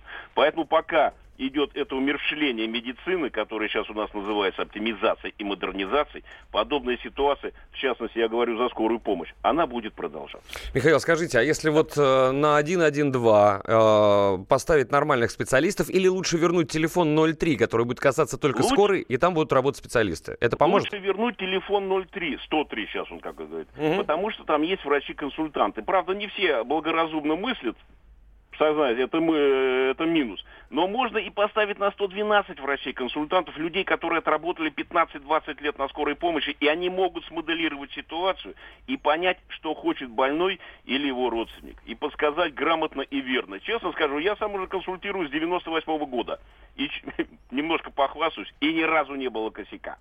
Ни разу. Это, это, при- это приятно, мы э, преклоняемся перед ва- вашим профессионализмом. Еще один, знаете, вот вопрос, сра- э, да, э, вылетел он у меня из головы. Скажите, пожалуйста, здесь про- проходила новость несколько дней назад о том, чтобы в, либо ввести, либо увеличить штрафы за ложный вызов скорой. А как его определять, ложный он или нет? Если будут жесткие критерии и будут э, большие штрафы за это, которые люди должны будут заплатить, это тоже поможет? Я понял. Объясню ситуацию. Здесь немножко подмена понятий ложный вызов и необоснованный. Ложный это когда алкоголик сидит у окна, вызывает якобы на ДТП и смотрит, какая служба приедет раньше. Скорая, полиция, пожарные, там, МЧС и так далее. Необоснованный вызов это то, что нас вызывают на температуру 37,2 за то, что не хотят ходить в поликлинику, потому что там очередь. Либо, как вот недавно нас вызвали, вызвали, чтобы я проконсультировал, что написано в выписке у больной, которая выписалась из больницы месяц назад. Ого. Так а что мешает пойти в поликлинику? Понимаете, это один момент. Второй Мгм. момент вызывают, чтобы сделать кардиограмму, потому что в платном центре за кардиограмму надо платить. И вызывают Хм. скорую, чтобы мы сделали кардиограмму. Вот это необоснованные вызовы. Я могу очень долго это перечислять, просто не хочу отнимать эфирное время. Но это огромное количество. В, две- в 2002 году, я думаю, я могу назвать эту программу, ее нет в эфире. Я был в прямом эфире программы «Сегоднячко». Мгм. Помните, была Помним, конечно, да. Вот. И там разговор зашел о скорой помощи. Я тогда, тогда еще, в 2002 году, я сказал, что у нас 80-85% вызовов необоснованные. Мы могли бы туда не, туда не приезжать, и там бы ничего не случилось. Нас вызывают по пустякам.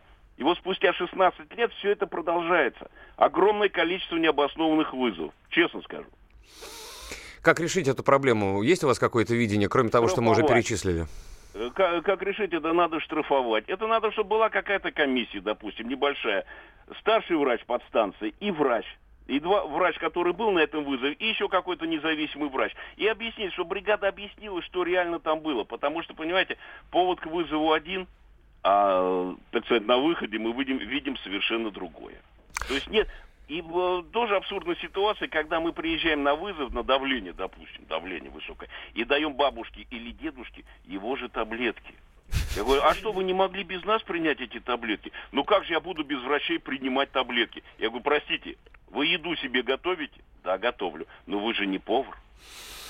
Вот я не знаю, да. ну, штрафовать надо.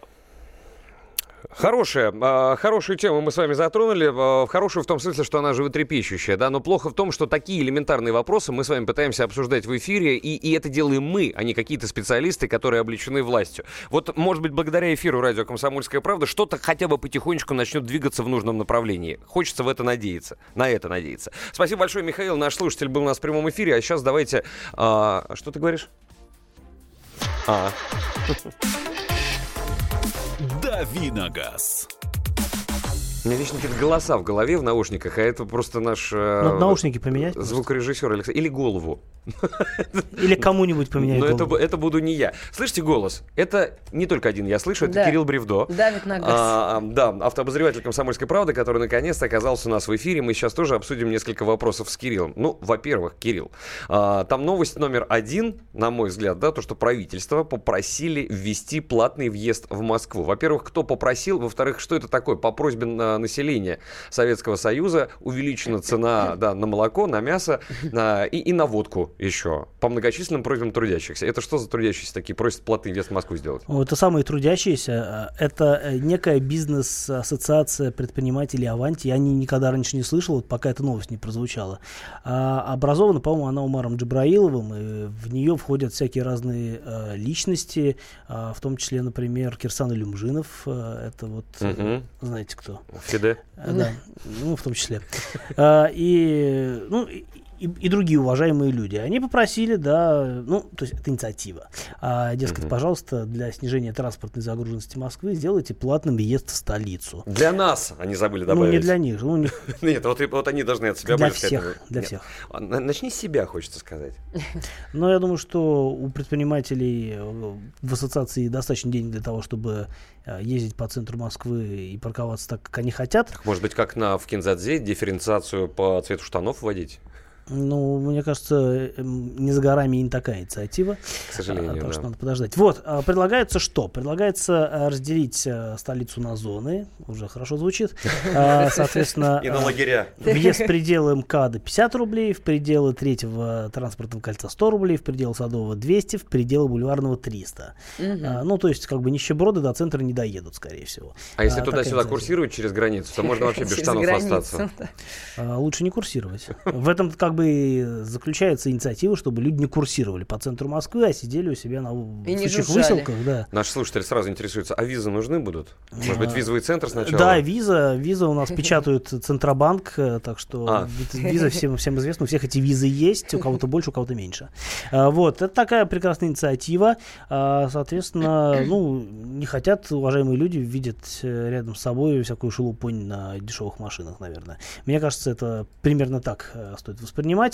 А, Ну, да, действительно, э, если запретить въезд, можно вообще запретить въезд в Москву. Зачем по Москве ездить? У нас вон столько пешеходных зон сделали. Что пропадает добро? Я сейчас на электробусы опять-таки. Электробусы, опять же, да. Пусть ездят люди на И на большой скорости красоты Москвы после того, как она похорошела, не так хорошо видны. А когда медленно идешь, По ну, мне так пробок стало намного больше, хотя многие хвалят все нововведения, которые произошли. И вот, например, у нас коллега, жительница Подольска, она говорит, ну, Вероник, ты что, с, э, у вас такие хорошие сейчас вылетные магистрали, так МКАД разгружен. Нет, может быть, МКАД и разгружен, но я как человек, который курсирует по Москве очень часто и очень часто через центр, э, очень много стало пробок. И, возможно, причина вот в этом вот сужении дорог, которое произошло за последние годы. За счет и увеличение пешеходных зон. пешеходных зон. Что-то я не заметил, верно. что МКАД разгружен, Строгино всегда стоит, э, а, что там вот на юге тоже все всегда стоит. Не знаю, Ну да. где там разгружено. Мне кажется, что, а, в общем, все вот как и стояло, я так как-то стоит. скептически отнеслась к этим вопросам. Может быть, только в Подольске не стоит. Будем надеяться, что этот э, информационный бро- вброс был как раз информационным вбросом, и негодование, которое поднялось в том числе в социальных сетях, остановит людей от дальнейших таких А я инициатив. думаю, что это способ прощупать э, реакцию населения. Если не сильно будут возмущаться и быстро все это дело засохнет, то могут попробовать все-таки к этому вернуться. Нам же обещали пообещали, что не будет платная парковка расширяться за пределы Москвы. А знаете, вам, пожалуйста,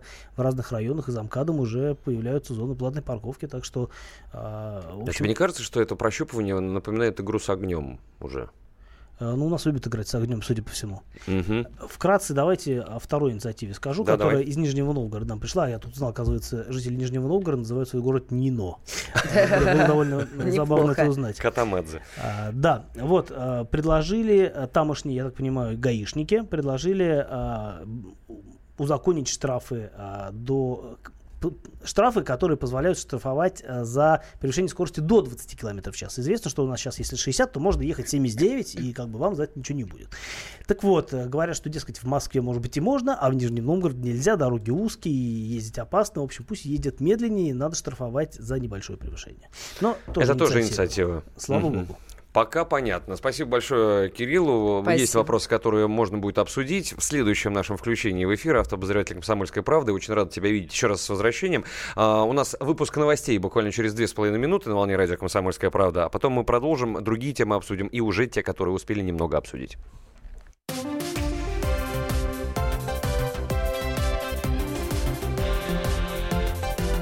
Подзарядка Вероникой Борисенковой и Сергеем Красновым. Значит, это тебя зовут Гав. Меня. Не годится котенку иметь такое имя.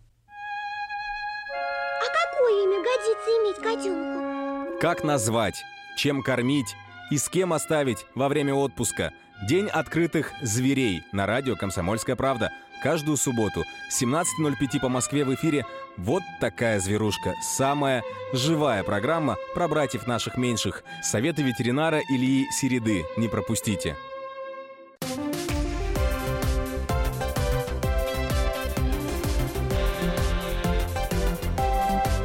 Подзарядка с Вероникой Борисенковой и Сергеем Красновым.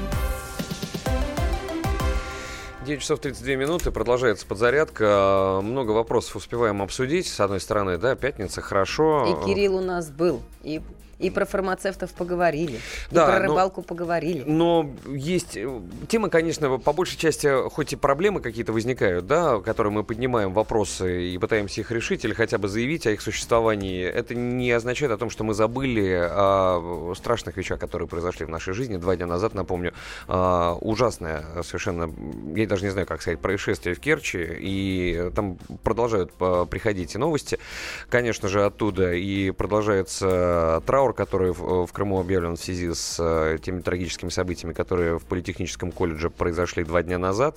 И прямо сейчас у нас на прямой связи находится корреспондент э, «Комсомольской правды Крым» Анастасия Жукова. Анастасия, здравствуйте. Добрый день. Анастасия, расскаж, расскажите, пожалуйста, что сейчас происходит? Да, я знаю, что сегодня похороны жертв э, вот этой трагедии в Политехническом колледже будут проходить. И, и какие у вас еще есть свежие данные?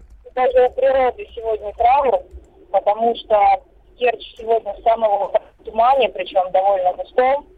А, вот, и вот скоро 10 часов утра, туман обычно такой утренний рассеивается гораздо раньше, а сейчас Керчь полностью покрыта туманом. Начинают люди уже собираться на траурную процессию, она начнется в 10 часов на площади Ленина.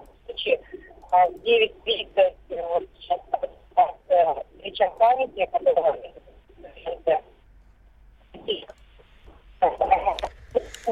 к сожалению, качество связи у нас оставляет желать лучшего. С Анастасией Жуковой мы попробуем еще связаться, как только наладим качество связи. Но вот из последних новостей еще раз сообщим, что Владислава Рослякова, который устроил бойню в Керченском политехническом колледже, а, похоронят а, отдельно от его жертв в секторе кладбища, которые предназначены для так называемых безродных.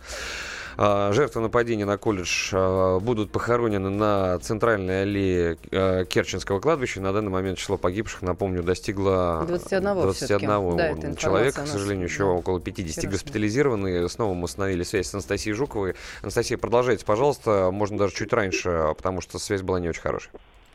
Алло, добрый день. Да, вот так отлично а, слышно, слушаем. Еще раз скажу, что мне кажется, что сегодня даже в Керчи траур у природы, потому что весь город абсолютно затянут туманом. В 9.30 начинается акция «Свеча памяти». на площади Ленина, которую организуют студенты Керченского политеха. Вот. А в 10 часов, собственно, стартует непосредственно церемония прощания с э, погибшими. Она продлится примерно до 12 часов. Центральные улицы Керчи сейчас перекрыты. Э, людей в объезд, подъезжают, оставляют машины где-то рядом, чтобы тоже прийти и попрощаться с погибшими. В общем-то, флаги все приспущены, все учебные заведения сейчас охраняются. Уже за вчерашнего дня вышли там и в обычные школы, даже в музыкальные школы, вооруженная охрана, в том числе там представители народного ополчения, кинологи, э, которые дежурят прямо на входе в учебные заведения. Вот. Э, вчера были на адресе, где живет мать Керченского стрелка, а, соседи отзываются они очень хорошо, говорят, что очень э, приличная, замечательная женщина, э, очень тихая, скромная даже, или не богата. Вот. Э, снимали однушку в так называемых бараках. Э, это здания, которые построили еще военнопленные во время Второй мировой. Э, как временное жилье для тех, кто потерял свои, свои квартиры, дома во время Великой Отечественной войны, но до сих пор эти бараки существуют, и там вот небольшие однокомнатные квартиры а, люди владеют. Вот одну из таких однокомнатных квартир, собственно, снимала Галина Ростыкова со своим сыном Владиславом. А, скажите, пожалуйста, Анастасия, э, понятно, что в городе траур, плюс еще и погода, да, соответствующая, но в связи с этим хочется спросить, удалось ли вам э, послушать вообще, о чем говорят в городе? Как, как переживают эту страшную трагедию жители, да, и какое настроение сейчас у, у местных жителей, что происходит вообще у них в головах, в сердцах, о чем говорят в городе? Ну, конечно, настроение довольно подавленное. Вот практически все говорят исключительно об этой трагедии. Вот. Э, люди, ну, конечно, определенный страх вот, у людей есть, потому что теперь все боятся немного, да, там, за себя, uh-huh. ну, за своих детей, естественно, но, конечно, стараются держать себя в руках, да, там, верить в то, что это просто вот э, такой трагический случай из-за одного человека, да, и не стоит, ну, распространять на всех остальных. Хотя, конечно, весь город в трауре это вот очень чувствуется, потому что эта трагедия затронула практически всех и каждого. Даже если у вас там никто не учился в этом колледже, то все равно люди очень это явно чувствуют. Да, э, спасибо большое за эту информацию, за это раннее включение. Анастасия Жукова, корреспондент «Комсомольской правды» э, в Крыму, в том числе и о церемонии о, похороны, о похоронах жертв, э, которые будут э, происходить в том числе и сегодня. И, кстати, подтверждая ваши слова, многие жители и местные издания сообщают о том, что разговоры в городе в основном только о трагедии, и при этом плачут даже те, у кого ни родные, ни знакомые не пострадали. Об этом пишет керчанин Андрей Фурдик, и в своем блоге в интернете он также э, рассказал о том, как живет Керчь после э, случившегося. Ну, э, что ж, друзья, мы сейчас эту тему не будем бросать. Давайте мы вот что с вами послушаем по поводу охраны. Да, вот советник директора войск Росгвардии Охрана Александр Хинштейн, да, школ и садов. Все-таки кто выигрывает так называемый тендер, если он есть, на охрану Несмотря на то, что вчера у нас был с вами очень, э, и с вами, и со специалистами был разговор, и выясняется, что, в общем-то, вооруженная охрана, во-первых, это дорого, во-вторых, в каждое учебное заведение поставить сложно, во-вторых, если человек что-то решил, он это сделает, и здесь, наверное, предупредить это довольно сложно. А вот. Хотя специалисты должны этим, безусловно, заниматься. Так вот, Александр Хинштейн на, на вопрос э, все-таки, кто получает э, возможность да, охранять жизнь наших с вами детей, подростков, которые ходят в учебные заведения. Вот что он сказал. Кто дешевле предложил, тот и получает контракт. Такой подход рыночный применим для любых других сфер, кроме тех вопросов, где речь идет о безопасности, тем более о безопасности детей и подростков. Это приводит на практике к тому, что охрану образовательных учреждений несут не профессионал. Дело в том, что ну, конкретно пример в Керчи. Он пришел аж с двумя рюкзаками, в которых лежали ружье, патроны, большое количество самодельных взрывных устройств. Ну, я уж не говорю о том, что все это необходимо было бы прогнать через рамку деталых искателя, которыми, например, в городе Москве оборудованы все школы. Но если бы там стоя, сидела не 67-летняя вахтерша, а стоял профессиональный частный охранник, и стояли бы рамки, то он без труда смог бы увидеть, что находится у него в этих двух рюкзаках. А, вот а, такое мнение высказал Александр Хинштейн, советник директора войск Росгвардии, но это еще не все. Нам а, удалось а, получить комментарии от директора того самого магазина, а нет, просто от директора магазина «Оружейник», да, если я ничего не путаю, Эдуард Тихонов. А... Нет, это тот самый магазин, в котором Росляков купил действительно Серьезно, да? ружье. Потому что у меня какое-то другое название в голове. Не смогли связаться с этим магазином. По-моему, в первый день вот тогда трагедии там трубку не брали, но, может быть, оно было и понятно. А сейчас, когда уже все камеры засветили, как в том числе Росляков покупал а, патроны и ружье там. И вчера... купюр, кстати, много. Это подтверждает о том, что у него были деньги. Да, да и не, да. Не, не, не то, что ему там кто-то всучил там по знакомству, там в кредит или каким-то образом он расплачивался купюрами. И это вот видно. На, да, удалось э, получить комментарий директора магазина «Оружейник» Эдуарда Тихонова. Давайте послушаем. Да, он пришел со всеми документами. Когда он пришел, у него было на руках разрешение на приобретение гладкоствольного, длинноствольного охотничьего оружия. Мы увидели 18 лет парню, позвонили в Росгвардию, в разрешительную систему. Они нам сказали, что да, на самом деле такая лицензия выдана. Как бы тоже удивились, 18 лет, хотя по закону разрешено с 18 лет. Мы ему предложили как бы для начинающих другое оружие, но он решил выбрать именно это. Ну, он взял хатсам, помпу. Совершенно был адекватный, спокойный парень. Мы еще удивились, спросили цель с приобретения, но я сказал, в армию иду. Да, он даже ни чехол не взял, ни ремень, то есть вот он именно вот деньги были вот у него, видимо, только так вот в край, именно вот на оружие. Мы ему говорим, возьми чехол, он говорит, не-не-не, я в коробочке его несу. Ну, как бы недорогой считается. 19 500. А, в директора магазина «Оружейник», где убийца покупал патроны в том числе, mm-hmm. да? Я так понимаю, что до сих пор нет ответа, откуда у него ружье. Но оно было положено. Откуда ружье или откуда деньги? Нет, откуда ружье. Патрон он покупал, да, это, а. это было видно и понятно, да, но ружье-то откуда, по-моему, так никто четко этого и не произнес, по крайней мере, я не нашел. Могу ошибаться, угу. да, но а, с патронами понятно, и на видео мы это видим. Угу. Ружье-то откуда? Оно тоже денег стоит.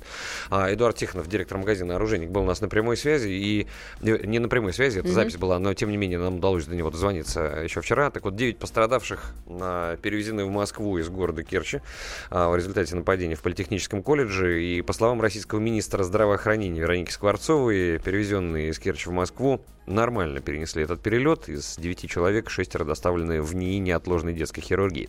Ну Также, и, да, да, да, да извини, по словам директора медучреждения Валерия Митиша, пять из поступивших из Керчи пострадавших находятся в а, тяжелом или крайне тяжелом состоянии. Трое в, а, вообще в медикаментозной коме на искусственной вентиляции легких. И еще из новостей по этой теме председатель Следственного комитета России Александр Бастрыкин а, в Крыму провел оперативное совещание со своими заместителями и руководителями следственной группы, представителями других правоохранительных органов. Там он заслушал доклад о первых результатах расследования.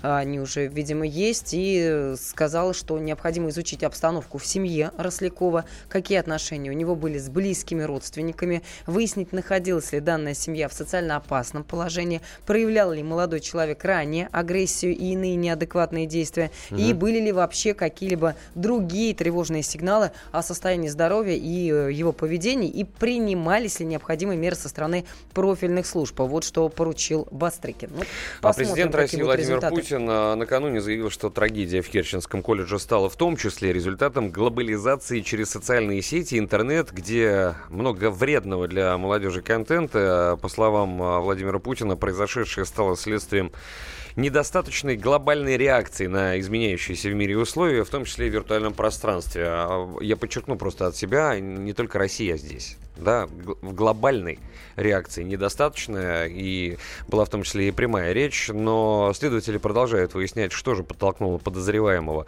э, Рослякова к совершению массового убийства. СК назначил посмертную психолого-психиатрическую экспертизу виновника ЧП, который покончил с собой. Об этом сообщала официальный представитель Следственного комитета Российской Федерации Светлана Петренко. А, не бросаем эту тему и в эфире радио «Комсомольская правда», и на нашем сайте kp.ru, и в газете «Комсомольская правда» в печатном издании вы всегда можете увидеть самые последние новости, размышления и комментарии от специалистов. Эту тему мы не будем а, бросать, потому что просто так о ней забыть нельзя и ни в коем случае не нужно этого делать. Будем помнить и делать выводы. Подзарядка скоро вернется.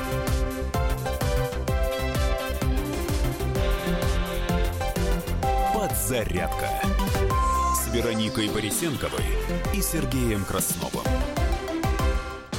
Рецепт приготовления лучшего утреннего шоу от Михаила Антонова и Марии Бачениной. Это очень просто. Берем главные темы из интернета. Добавляем щепотку экспертов. Затем обжариваем главную тему желательно с двух сторон.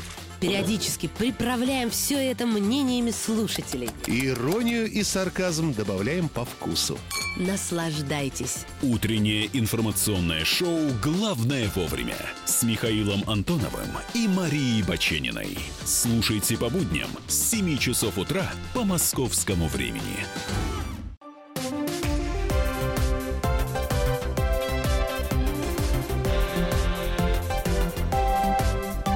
Подзарядка с Вероникой Борисенковой и Сергеем Красновым. Продолжаем а, подзарядку. До 11 утра мы сегодня вместе. Напомню, что на календаре сегодня пятница, 19 октября. Вероника Борисенкова да, и Сергей Краснов да в я студии. к тому, что... Да, ты про мой голос что-то Конечно, да, хочу сказать Ну, надеюсь, что вы не сильно утомились за эту неделю, слушая мой скрипучий Я голос. переживаю за другое, что ты только-только начала пить правильное лекарство в правильные дозировки, и только-только пошло тебе на пользу, как надо же было твоему сынишке попросить у тебя новый дорогой мобильный телефон. И, понимаете, да? А, где-то на полуторной минуте ультразвука голос ну, Вероники ладно, Борисенковой. Было, ну, не совсем уж прям так, но пришлось немножко на повышенных тонах в какой-то момент приводить свои аргументы. В но... сказке Пескова, да, да, тетка Перепелиха. Да. Тем не менее, прорезывает, прорезается mm-hmm. где-то все-таки мой привычный себе и вам голосок. Выходные отдыхать собираешься? Нет, конечно, нет? я уже завтра буду рассказывать новости нашим дорогим слушателям. А сейчас расскажу новости, которые мы видим на лентах в нашей рубрике «На минуту». А я тебе помогу. На минуту. А ну-ка. А, те, кто следят за котировками, я думаю, таких много и связывают нефть с курсами долларов. Так вот, цены на черное золото сегодня растут. Бренд пытается добраться до 80 долларов за баррель. Твиттер начинает, вернее, начнет давать пояснение, почему блокируются сообщения в этой социальной сети. Э, внесли изменения в свою политику, удаление сообщений, и вскоре начнут объяснять пользователям, почему тот или иной твит, ну или сообщение был заблокирован для просмотра. Ну, естественно, все равно на лентах э, новости из Керчи. Мы mm-hmm. тоже пытаемся о последних э, всех э, событиях рассказывать. Вот сейчас вижу, более 40 раненых остаются в больнице после расстрела в этом городе. А если точнее, то сейчас в, на лечении у медиков 43 пострадавших. Владимир Путин поздравил коллектив Института имени Склифосовского с 95-летием учреждения. Впрочем, может быть, об этом нам расскажет наш коллега Дмитрий Смирнов. Скоро появится он в эфире. Пока еще одна новость фильм Хабенского «Собибор» показали в Вашингтоне к 75-летию восстания в лагере смерти. К поискам пилотов, упавшего у побережья Кубани самолета, подключились 200 человек и уже установлено точное место падения учебного Л-39 в Краснодарском крае. Ну, потому что найдены обломки упавшего в Азовское море а самолета. Это Минобороны Российской Федерации подтверждает. И, наверное, новость, на которую мы завершим наша рубрика на минуту, говорит о том, нам, кстати, статистика подоспела. С начала года криминалисты Следственного комитета России раскрыли 42 тяжких и особо тяжких преступления. А эти и другие новости в подробностях на нашем сайте kp.ru прочтете в любое удобное для вас время. Ближайший выпуск новостей ровно через 10 минут, а сейчас коридор власти.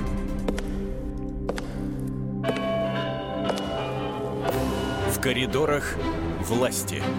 И ведь есть что обсудить. Новостей это великое множество. И «Комсомольская правда» вчера э, вела, радио «Комсомольская правда» вело прямую трансляцию, в том числе выступление Владимира Путина на Валдае.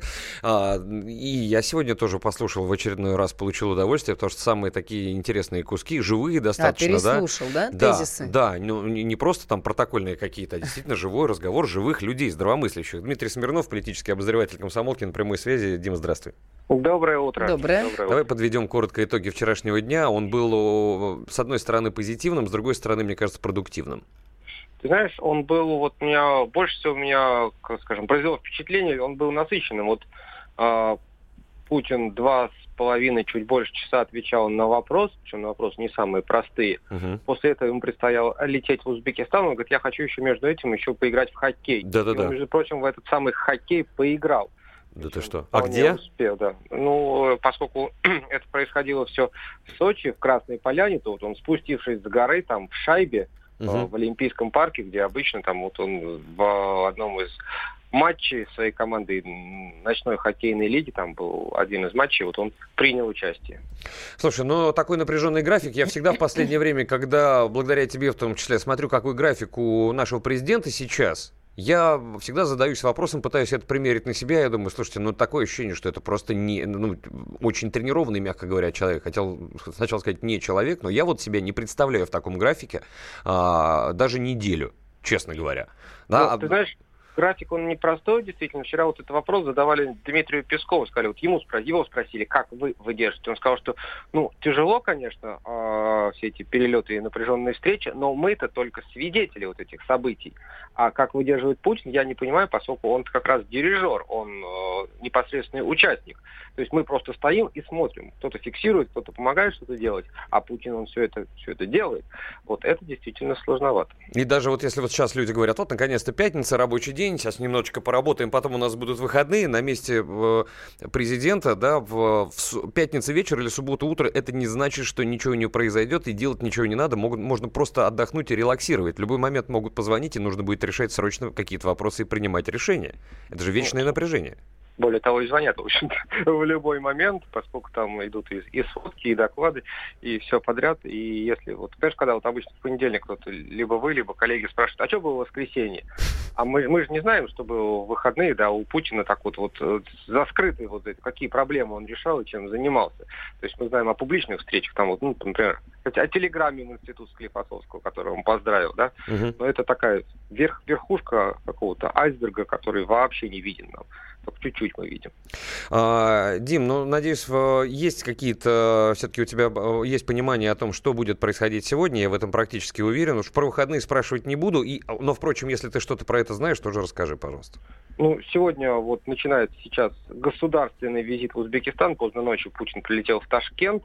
Сегодня начинается госвизит, там будут э, переговоры с Шавкадом Мирзиёевым там будут подписание документов. После этого два президента примут участие в межрегиональном форуме двух стран. После этого Путин еще и э, даст старт, правда, в режиме телемоста строительству атомной электростанции, которую Россия начинает строить в Узбекистане. А потом, наверное, все-таки он вернется домой, хотя еще мы не знаем, куда он залетит по дороге.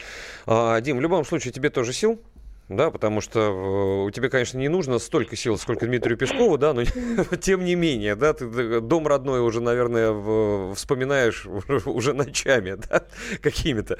А, тем не менее, такая у нас работа, никто не жалуется, и понимаем, что всегда есть люди, которым еще тяжелее, чем надо. Дмитрий Смирнов, политический обозреватель «Комсомольской правды», был на прямой связи. Хороших тебе по возможности Спасибо, выходных, Дим. Дим. Будем скучать по коридорам власти в нашем эфире через сколько, 10 дней, только мы в следующий раз услышимся. Но сейчас коротко расскажем о том, что происходило в эти дни много лет назад. Датская рубрика. Я обратил внимание на то, что в 1860 году, 158 лет назад, во Флоренции была основана первая компания по производству двигателей внутреннего сгорания. Так, а в 1867-м э, Телешеву выдан во Франции патент на проект самолета с пульсирующим двигателем. Это был один из первых в мире проектов реактивного самолета. 1867 ну, год. В 2000 году, 18 лет назад, в Нью-Йорке открылся филиал знаменитого музея «Мадам Тюссо». Ну а что касается музея музыкальных дел, то в 85 году норвежская группа Аха заняла первое место в США с синглом, который называется Take On Me, и это сделало их первыми норвежскими чарт-лидерами в Соединенных Штатах Америки. Давайте вспомним, как давно хорошая это было, а такая, а песня какая хорошая.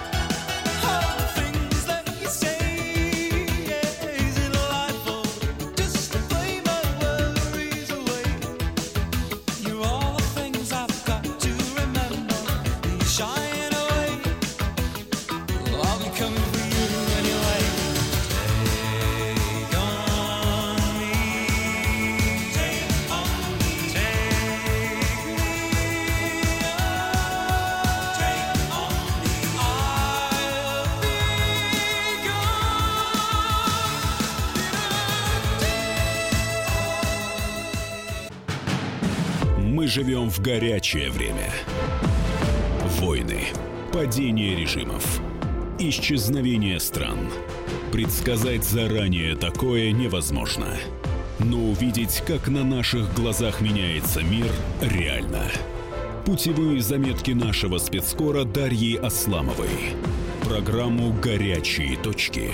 Слушайте по воскресеньям после пяти вечера по московскому времени.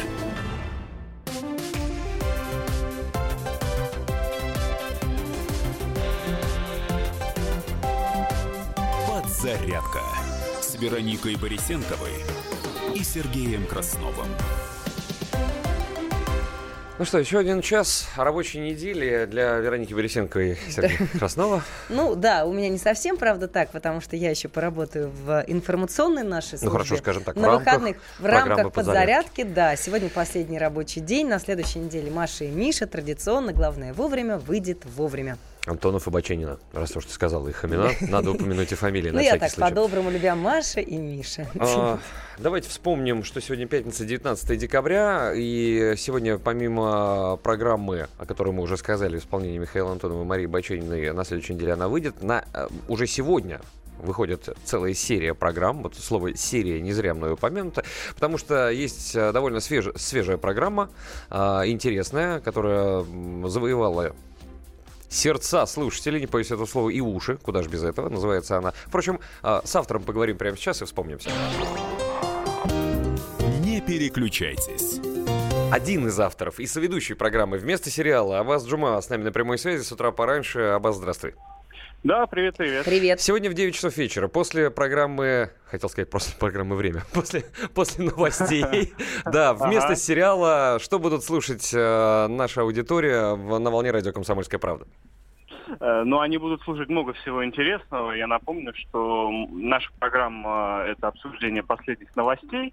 А Вот. Эм, И я, как правило, не анонсирую все, да, и Мгм. самое интересное не анонсирую. Но чтобы разбудить аппетит, так сказать, эм, скажу, что вот недавно э, в результате одного исследования выяснилось, что половина американских военных э, ожидают войны с Россией. Да ты Вот, что? э, да, да, да, да, да, почти 50%, 46%. Н- Надеюсь, э, с содроганием они это ожидают.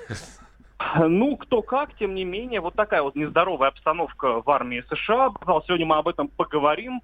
Э, Не без толики юмора, скажу сразу. Вот, э, немножечко постебемся над американскими военными, ну так, по-доброму, знаете, э, завершив это дело все заверениями в том, что война не начнется, во всяком случае, не по нашей инициативе.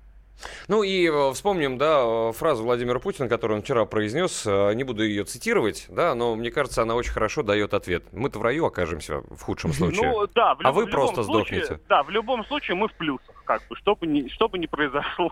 Да, с нами Бог, как говорится. Абаз Джума, ведущий программы «Вместо сериала». Сегодня в 9 вечера, после выпуска новостей на волне радио «Комсомольская правда», включайте множество тем, в том числе и та, которую только что э, Абаз э, Обозначил. обозначил. Хотел сказать, затиз- затизерил, потом понял, что слово-то какое-то мало того, что не Что русское, сейчас еще будут ругаться. Слушайте, а то нас слушатели ругаются за то, что мы иностранные слова говорим. Поманил, да, немножечко приоткрыл завесу тайны. Это будет интересно. И действительно, это может быть и покруче всякого сериала, потому что лучший сценарист это, к сожалению, наша с вами жизнь иногда.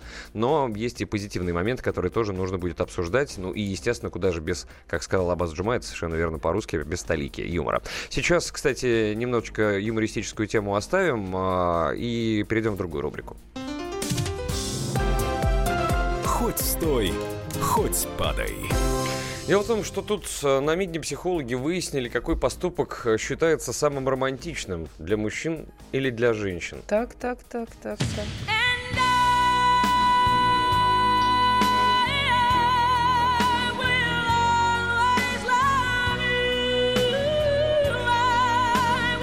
Если вы думаете, что на этих местах я преподнес букет цветов Вероники Борисенковой, вы ошибаетесь. Для меня это такой же сюрприз, но это, а, это сюрприз скорее самый романтичный поступок нашего звукорежиссера Да. Александра Э, Ершова. С этой музыкой, наверное, что-то у Саши связано личное. Но не фильм «Титаник», потому что там была другая песня. А это из «Телохранителя», если ты помнишь. Да, конечно. А, так вот, э, сначала тебя хочу спросить. Так. Самый романтичный поступок в твоем отношении можешь вспомнить? И так э, округлил глаза настолько, что 25 рублей просто с забивакой. На реверсе. Ой, я сейчас подумаю, подожди. Пока ты думаешь, я расскажу, что Сейчас. психологи из Тюменского госуниверситета провели опрос среди это важно, замужних и холостых мужчин, а также женщин в возрасте от 23 до 55 лет. Мы с тобой попадаем. По-любому попадаем в эту целевую аудиторию. Так вот, целью этой работы было выяснить, э, какие самые желанные романтические поступки респондентов и какие сюрпризы они точно не хотели бы получить. А, наиболее романтичным поступком для подавляющего большинства мужчин, 82%, Мгм. и 89% женщин, а, считается подарок в виде полета на воздушном шаре. Нет у тебя Винни-Пуха там? Случайно. Пятачок, стреляй. Да, но тогда же шарик испортится. А если ты не Я выстрелишь, бы, например, хотела, чтобы мне подарили а, курс обучения на самолетике. Это было бы прекрасно. Не на бумажном, я надеюсь, да? Да. На одномоторном, Cessna типа Да, какого-нибудь. это было бы чудесно. Потому что не просто- Я так хочу не научиться просто- летать именно за штурвалом, что прям не могу вам передать. С парашютом я прыгала, а с- на двухместном самолете без я парашюта летала. тоже прыгала? Летала, да, когда впереди а, пилот, а ты сзади. Так тоже было в Подмосковье. Но вот сама еще нет, я бы хотела.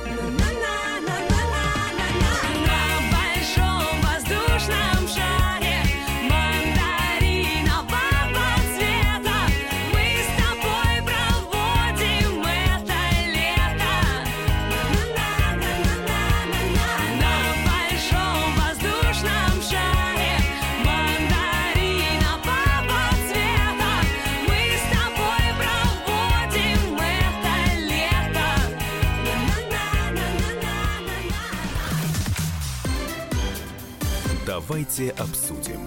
Но при этом, все-таки, чтобы закончить, большинство мужчин и женщин считают, что романтический поступок – это Так. поступок, который не был запланирован заранее. Ну, понятно. Сюрприз. Романтический поступок, сюрприз. Спасибо большое э, Александру Ершову за то, что два романтических поступка он совершил, две песни, Музыкальных о которых мы не романтических договаривались. поступков, Вот да. что значит человек-оркестр. А, теперь еще раз напомним, друзья, что в дом рыбаков-любителей пришла хорошая весть. Станут выдавать именные разрешения, а платную рыбалку говорят, что наконец-то отменят. О чем идет речь?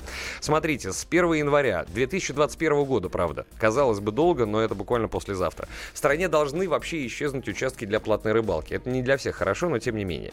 Все договоры, которые были заключены владельцами рыбопромысловых участков, будут действовать до 31 декабря 2020 года, а время есть, чтобы перестроиться, а потом говорят все. Во-вторых, подводная охота в местах массового отдыха граждан будет э, накрепко запрещена. Вот. А орудия, которые используются для подводной охоты, будут запрещено применять над поверхностью воды. Мгм. Видимо, сейчас разрешено. А, третий пункт. Правительство собирается, я напомню, что это пока инициатива, но первое чтение она уже прошла. Правительство собирается утверждать специальный перечень ценных видов рыб. Для их вылова придется получить именное разрешение рыболова по типу охотничьего билета. Как э, у нас гость э, был в эфире, а, Александр э, Савельев, ну, как-то фишкарт, да, вот это ново- новомо- новомоднее слово. А, В нем будет прописана индивидуальная норма добычи с указанием веса и количества рыбы, которые, видимо, можно в сутки приобретать. Да, в смысле, вылавливать. Хотя, как сказал то же самый пресловутый Александр Ершов, он сегодня очень часто появляется у нас в эфире, да, гарантированный улов в супермаркете только. Да, а, значит, а, правительство а, перечень собирается утверждать. В-четвертых, законопроект уточняет понятие суточной нормы добычи. Это важно. Что касается абсолютно любой рыбы, вообще любой. Действие э, это действительно уточнение, потому что в нынешних правилах уже есть нормы по вылову, значит, претерпят какие-то изменения. Пятая еще вещь, о которой сто- стоит сказать, запрещено ловить рыбу с помощью э, сетей взрывчатых и химических веществ, а также электро- электротока. И использовать электронные средства обнаружения рыбы под водой, аквалангов и другое запрещено будет. Да? И Мгм. в-шестых, нельзя рыбачить на водных объектах, которые расположены на землях обороны и безопасности, а также на особо охраняемых природных терри- территориях. Видимо, тут какие-то вешки нужно будет расставить. Впрочем, вот Владимир, э, э, у нас э, Александр Савельев был у нас в эфире, а вот профессиональный рыболов, ведущий канала «Подсекай ТВ» Владимир э, Солов, вот что, Солопов вот что рассказал в нашем эфире. Если он будет принят, то пострадает вся инфраструктура, начиная от э, тех людей, которые занимаются разведением, да, то есть у них часть рынка просто урежется, да, достаточно большой. Они будут просто рыбу сдавать, так сказать, в магазины. Ну, плюс урежется бизнес у компаний, которые занимаются э, продажей рыболовных снастей исключительно вот под такие платные водоемы, там под карповую рыбалку, под форелевую. В рыбохране недостаток кадров. Это вот э, что лесничество, что рыбохрана была сокращена практически полностью. Вероника Борисенкова, а если Так. ты научишься летать на самолете, Так, то есть с нее ты можешь прокатить? по мобильному телефону говорить рыбакам, где косяки рыб ходят. Знаешь, раз электронные средства запрещены. Скоро вернемся.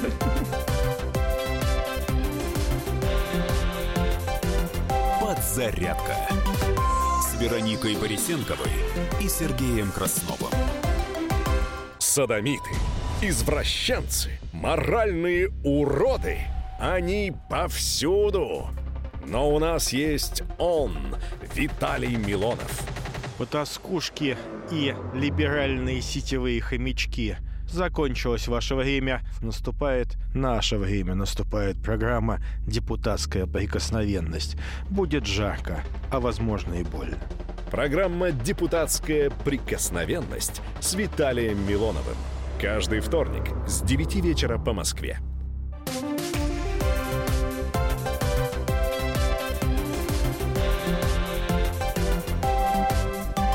Подзарядка с Вероникой Борисенковой и Сергеем Красновым. Продолжим наш эфир. 10 Всем часов. хорошего настроения. 17 минут. Э, Я все время говорю про это время. э, В последнее, э, в последний момент. Последнее почему-то. время, Да, да. последнее время что-то у меня. Видимо, сказывается окончание рабочей недели. Сейчас я справлюсь. А, Смотрите, у нас Кирилл Бревдо на связи уже теперь был в студии, а теперь уже в А, другой тут, ипостаси. фига там. Мне казалось, вот-вот буквально только что было. Оказывается, уже время сколько прошло. Было бы смешно, если бы он сидел напротив тебя и при этом по телефону еще был бы в эфире. Но давайте сейчас с ним свяжемся в нашей традиционной рубрике. Дави на газ. Кирилл, э, Кирилл, еще раз приветствуем тебя. Кирилл, Кирилл, Кирилл. Проверка связи. Да. Да, отлично. Всем. А, Кирилл, еще одну новость мы с тобой не успели обсудить. Кстати, если у слушателей есть какие-то вопросы к Кириллу, он специалист э, широкого профиля, но в пределах автомобильной темы, то WhatsApp Viber 8967 200 ровно 9702. Если успеете, то мы зададим ему вопросы. Минуты три у вас, я думаю, есть. А, новость, которую мы хотели с тобой обсудить, и, и ты сам ее подобрал, и мне кажется, она тоже интересная. BMW X7, то есть пресловутый ХБ а, ну, да, X6 его Мгм. иногда. ну, Мгм. Какой BMW? У меня ХБ. Вот. Гигантский, говорят, кроссовер. Это будет новый флагман. А что с ценой? И вообще, что это будет за автомобиль? Немного расскажи подробнее. А, да, BMW, собственно говоря, сделали новый флагман, будет самый большой внедорожник в- во всей внедорожной линейке. А, до сих пор самой такой вот э, флагманской машиной, э, если говорить о кроссоверах, был, ну, X5 и X6, на самом деле одна и та же машина, X6 как бы немножко по статусу повыше. Вот X7 будет над всеми ними э, гордо рейс, потому что машина будет э, еще больше, еще дороже. И, в общем-то, наконец-то появится достойный флаг для Mercedes GLS, у большого Range Rover, у Audi Q7, а, потому что машина действительно обещает быть огромной. Она сделана на той же платформе, что и новый X5, который только что представили. Но, в общем-то, моторы даже те же самые, по большому счету, но еще более пафосно, еще более дорого. А цены, кстати, известны, действительно уже, в общем, все обнародовали. А, Без малого 6 миллионов будет стоить машина, 5 800 с чем-то, я там до, до рубля не помню. 5 830, да. А базовую версию с трехлитровым дизелем. А, соответственно, ну, как бы опять получается цена в рынке, потому что, что Mercedes э, стоит примерно столько же базовый GLS, э, Range Rover еще дороже, там 6 э, с плюсом. Ну, то есть, как бы вот, с одной стороны, вроде бы цена адекватная, но адекватная классу. А в целом, конечно, 6 миллионов, это, понимаете, это можно квартиру купить. Ну, наши слушатели пишут, дешевка. Чего там на сдачу можно купить? На А, ипотеку взять, да. Ну, например, а, господин э, Малюков, слушатель, нам пишет, если есть возможность, обсудите, пожалуйста, Ладу X-Ray Cross. Или ты будешь это делать в А, своей большой программе? Э, Ну, я могу и сейчас, в принципе, Давай. сказать, если нам слушатель напишет, что конкретно он хочет знать, я им с удовольствием отвечу. На самом деле, я уже сделал достаточно большой материал, вы можете посмотреть его на сайте «За рулем».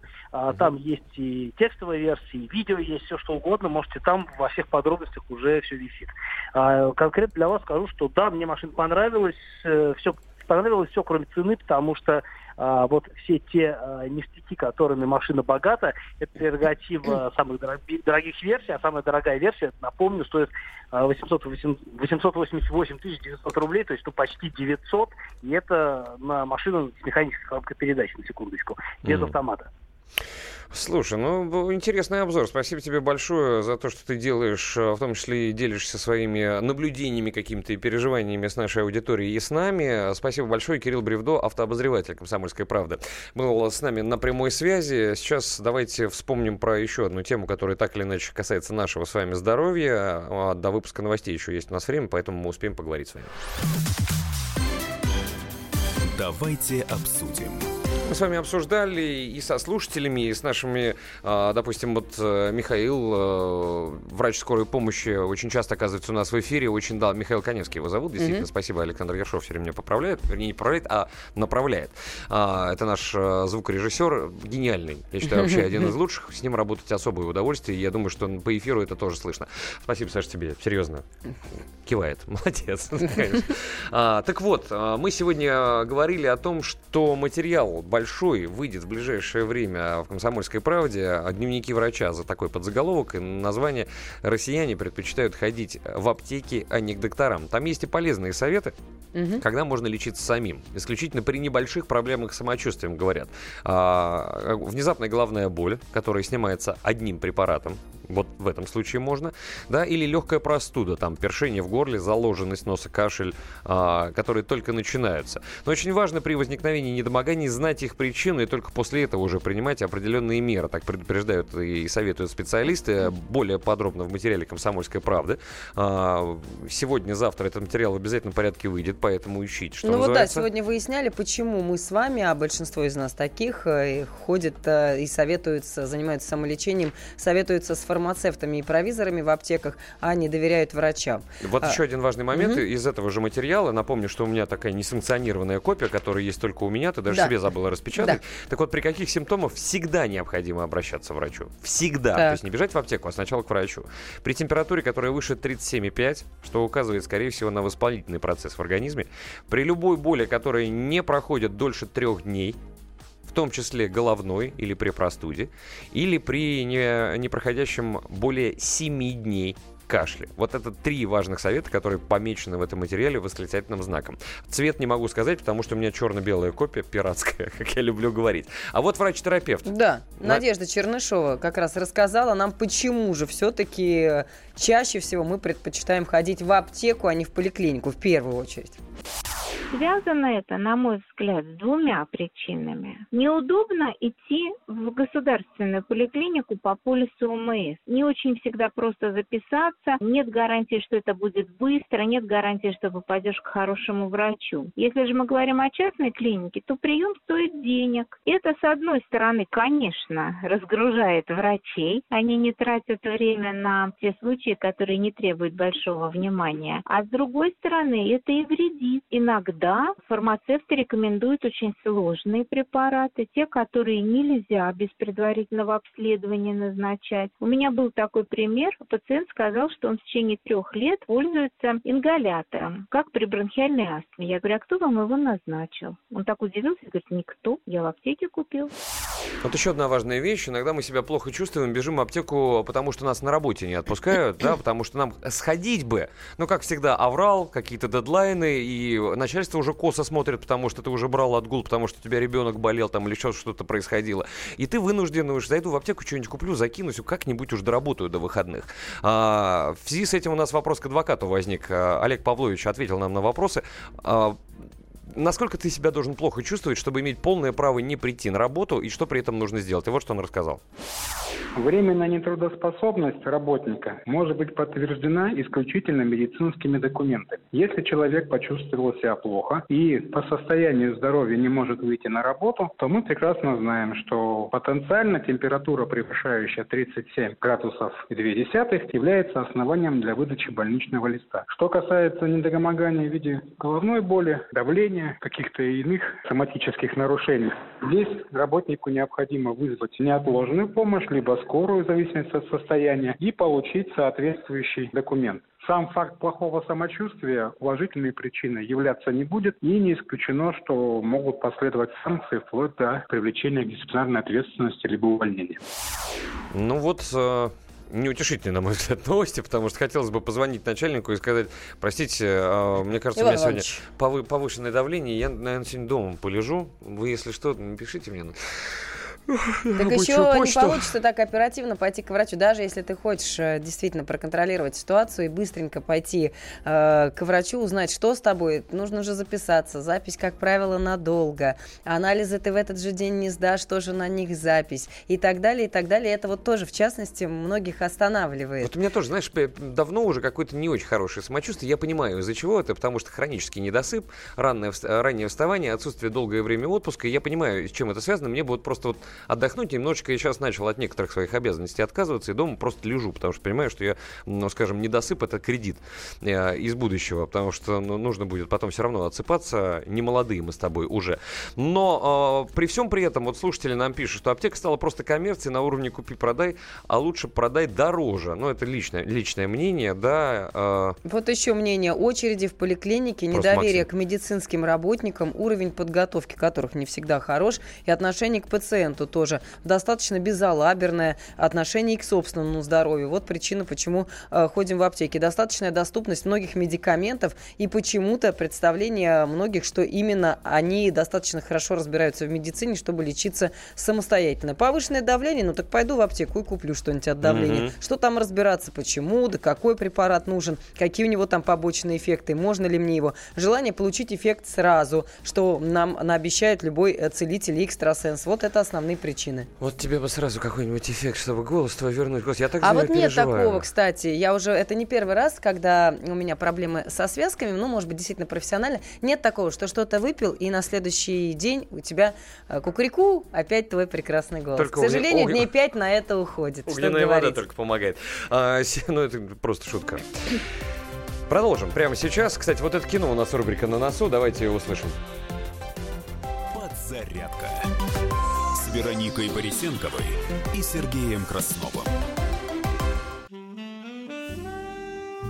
Бутылка «Шато Марго» 1787 года. 225 тысяч долларов. «Феррари 250 Теста Росса» 1957 год. 12 миллионов долларов. Картина Ван Гога «Портрет доктора Гаше» 1890 год. 80 миллионов долларов. Есть вещи, которые со временем становятся ценнее. Но информацию лучше получать оперативно. Слушайте темы дня по будням на радио «Комсомольская правда».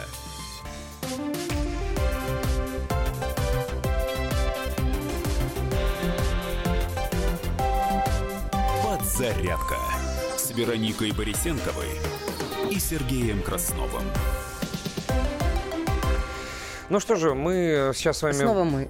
Мы снова мы. Конечно. Ну, смотрите, и не только мы, потому что наши соведущие, да, э, ведущие, в конце концов, э, радио «Комсомольская правда» тоже приготовили свои программы. Мы уже с Аббасом Джума пообщались сегодня и вспомнили, что в 21.05, сразу после выпуска новостей, программа, которая называется «Вместо сериала».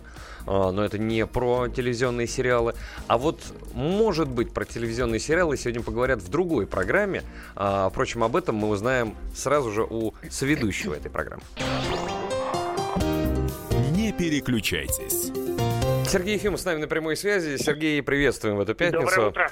Да, в 6 вечера, сразу после выпуска новостей, программа «Глядя в телевизор». И о чем же пойдет речь сегодня? Да, сегодня у нас необычный выпуск. Сегодня к нам в гости придет актер театра и кино Никита Панфилов, известный по разным сериалам, э, в частности, по «Сладкой жизни» знаменитый. И в последнее время его все знают по сериалу «Пес» про такого пьющего полицейского и его собаку. А, да-да-да-да, это реинкарнация, ну, это, конечно, шутка, да, реинкарнация э, Мухтара или комиссара Рекса, но только Ну, вот на современный мотив. Да, в Мухтаре все-таки, значит, главным была собака, а здесь главным человек, а уж собака рядом. Мгм. Вот он, расскажет много разного интересного про новый сезон сериала, но это не главное, он еще расскажет а, о своей личной жизни, о том, как он стал отцом во второй раз и как тяжело было присутствовать на родах своей дочери, чего это это э, ему стоило. А, расскажет о своей работе, в частности о том, каково это, когда режиссеры просят тебя сниматься обнаженным в каждом сериале, и м, что с этим делать, и какие сложности у молодого мужчины могут возникнуть в съемок. И какой толк режиссерам от всего этого, вот хочется спросить в связи с этим. Неужели люди Ну. все еще покупаются на обнаженное тело? Я про зрителей. Мне кажется, что обнаженное тело будет, э, значит, продаваться, пока человечество существует. Вот. А, ну и, да. в общем, это будет такая э, непринужденная, веселая беседа. Не будем говорить о театре, который алтарь для многих артистов. Это будет пока попытаюсь показать э, человека. А, кстати, когда он к нам, э, расскажу маленькую тайну, к нам уже приходил, это будет записное интервью, когда он туда приходил, у нас был просто какой-то капец э, около радио «Комсомольская правда», потому что э, выстроились куча людей, преимущественно мужчин старшего возраста, работающих в нашей охране, которые брали автографы, делали селфи. Человек дико популярный, мне кажется, даже Киркоров может позавидовать. Спасибо большое. Сергей Ефимов, соведущий программы «Глядя в телевизор». Сегодня 18 часов, э, сразу после выпуска новостей, интервью с актером Никитой Панфиловым. Э, Много интересных тем будет затронуто, поэтому не пропустите и слушайте. С Сергеем Ефимовым мы прощаемся, а с вами остаемся. Давайте обсудим. Смотрите наши слушатели на WhatsApp и Viber по поводу темы... Продолжаем, да, просто обсуждать эту тему. Дневники врача, что мы с вами предпочитаем ходить в аптеки, прежде всего, а не к докторам. А, WhatsApp и Viber 8 967 200 ровно 9702. Что нам а, написали слушатели? Вот тебе совет. Теплое молоко помогает, не горячее. Ну да, я пила, там, конечно, много чего помогает. Есть и гомеопатический препарат известный, его тоже мне слушатели советовали. Есть и полоскание. Ну, конечно, режим молчания, мне немножко, правда, сложно его соблюдать, потому что нужно и дома в семье общаться, и здесь с вами, с Сергеем Красновым, ну и вообще. Вот, оно, вот так или иначе нет такого рецепта, что ты э, что-то выпил сегодня, да, там как температуру можно, например, сбить, или там на ранку пластырь приклеил, пошел. А здесь не получается так, что ты выпил что-то сегодня вечером и завтра проснулся вот с этим своим голосом. Но вам все равно спасибо за совет. По поводу рубрики «Вот это кино» Великий Немой нам написал на Viber 8967 200 ровно 9702. А Стивен Сигал уже кино снимает, спрашивает он. Слушайте, ну если уж Александр Невский снимает кино, Да.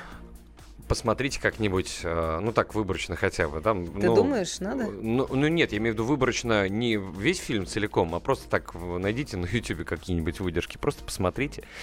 А вот, а что же Сигалу-то, почему бы ему за ними попытаться не угнаться, тем более, что уважаемый в свое время был актер, если мы помним, да, фильмы с ним и его умение в айкидо любили смотреть, и это были интересные фильмы, по крайней мере, в видеосалонах мы смотрели их с большим удовольствием, и даже видеокассеты ВХС формата а, покупали и смотрели. Совет для Вероники, для тебя, по Так. связкам. Научила старый фронтовой врач. Так. Лечила наших оперных певцов в Ростове-на-Дону. Пишет нам слушатель Мгм. Дмитрий из Ростова-на-Дону. Берете 4 флакона глицерина.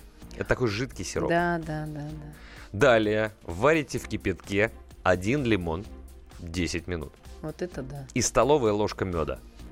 Только настоящего. Все перемешать, лекарство готово. В течение Да. дня чайная ложка, ну, 5-10 раз в день. Вот, Вот это скажи да, спасибо Это мне надо Дмитрию. записать. Спасибо вам, я такое не слышу. И обрати внимание, старый фронтовой врач научила. То есть это не просто какая-то народное Да. поверье, там, приложить э, Как мама медвежий- мне сказала, листы капусты, говорит, прикладывай себе на шею. Тут, наверное, все-таки У посерьезнее. тебя б- шея так вырастет, понимаешь? А если к другим местам будешь выкладывать Да, листы капусты, кстати, да. другой, к ушам только не прикладывай, а то наушники не поместятся. Вероника, я вам души желаю выздоровления. Какие у нас хорошие слушатели. Спасибо вам. Спасибо. Невский, это который Курицын? Да. Спрашивают нас слушатели. Курицын? Да. Совершенно верно.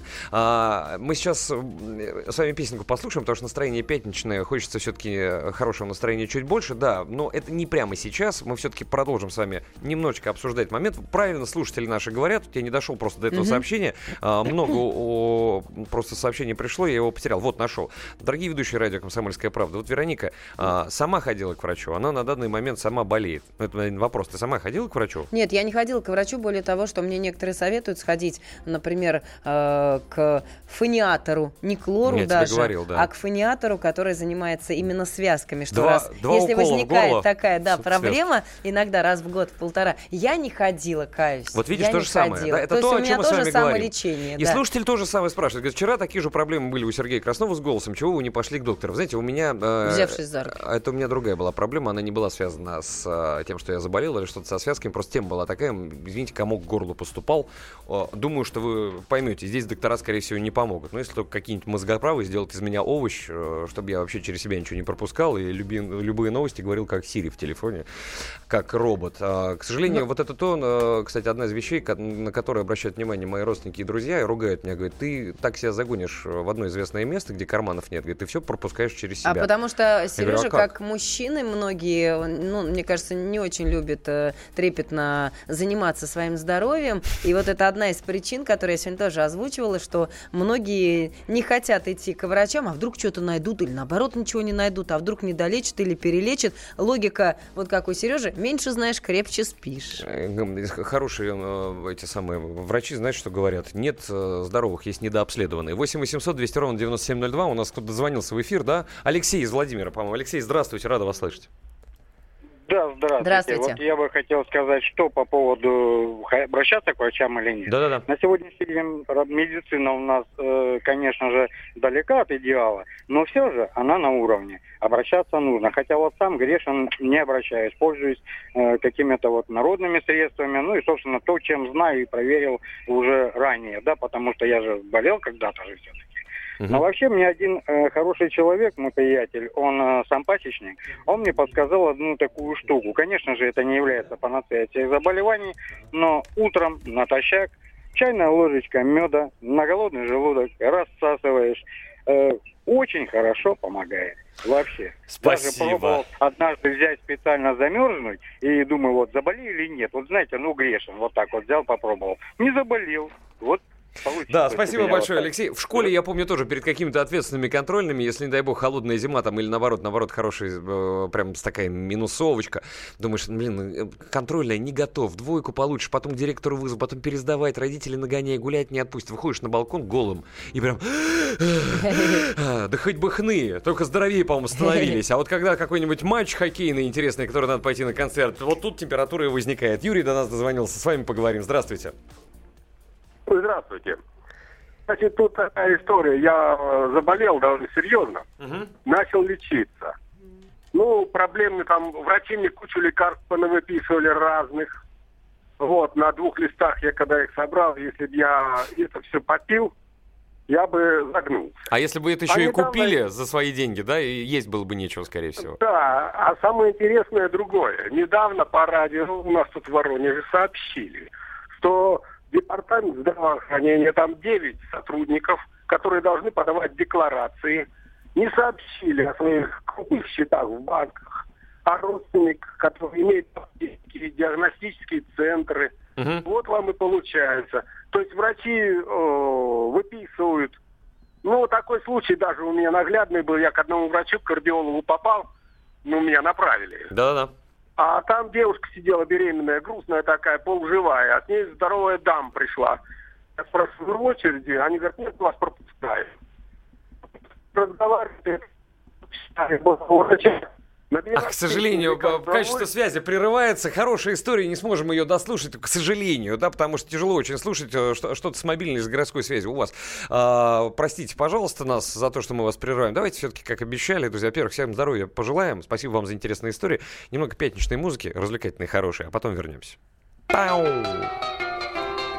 It was a teenage wedding and the old folks wished him well. Truly love the mademoiselle. And now the young monsieur and madame have rung the chapel bell. C'est la vie, say the old folks. It goes to show you never can tell. They furnished off an apartment with a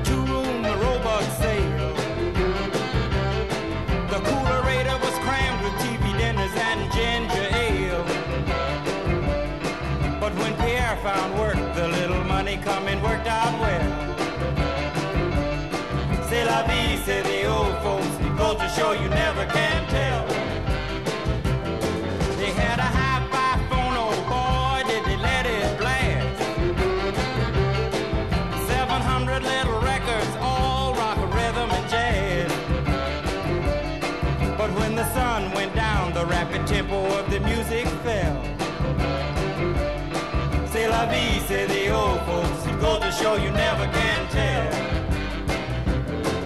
bought a souped up jitney, was a cherry red 53. And drove it down to Orleans to celebrate the anniversary. It was there where Pierre was wedded to the lovely Mademoiselle. C'est la vie, say the old folks. Go to show you never can tell.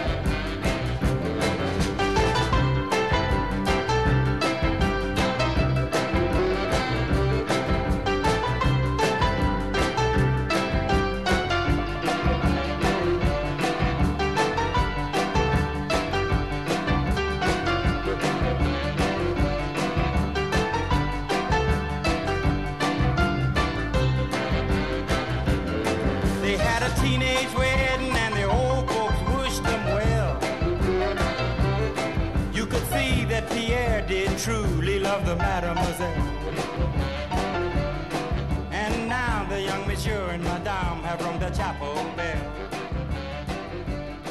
C'est la vie, say the old folks. It goes to show you never can tell.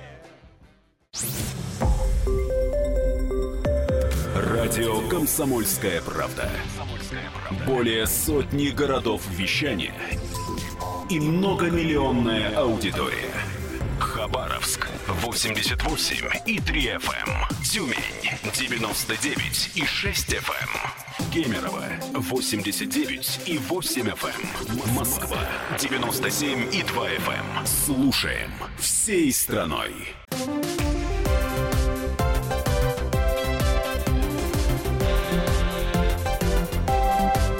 Подзарядка с Вероникой Борисенковой и Сергеем Красновым.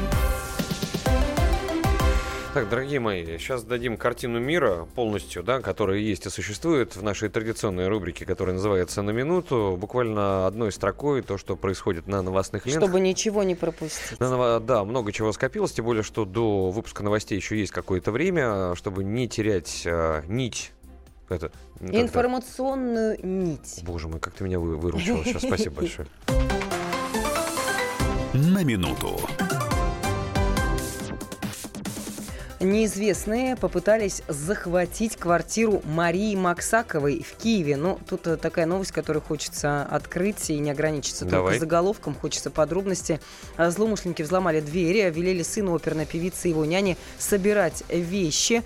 Все это произошло накануне. Группа неизвестных мужчин проникла в квартиру на бульваре Тараса Шевченко в Киеве. В это время в помещении находились сын Максаковой и няня, вели себя агрессивно, сменили на дверях замки и требовали освободить помещение. Вот такая новость. А, еще один заголовок с новостных лент а, по поводу расследования нападения на колледж в Керчи. Следственный комитет опубликовал видео осмотра места происшествия в Керченском колледже. Еще раз напомню, что по последним данным в результате стрельбы и взрыва погиб 21 человек. Вот Следственный комитет а, видео опубликовал а, на YouTube-канале осмотра места ЧП в Политехническом колледже. Напомню, что председатель Следственного комитета Александр Бастрыкин накануне прибыл туда с рабочей поездкой.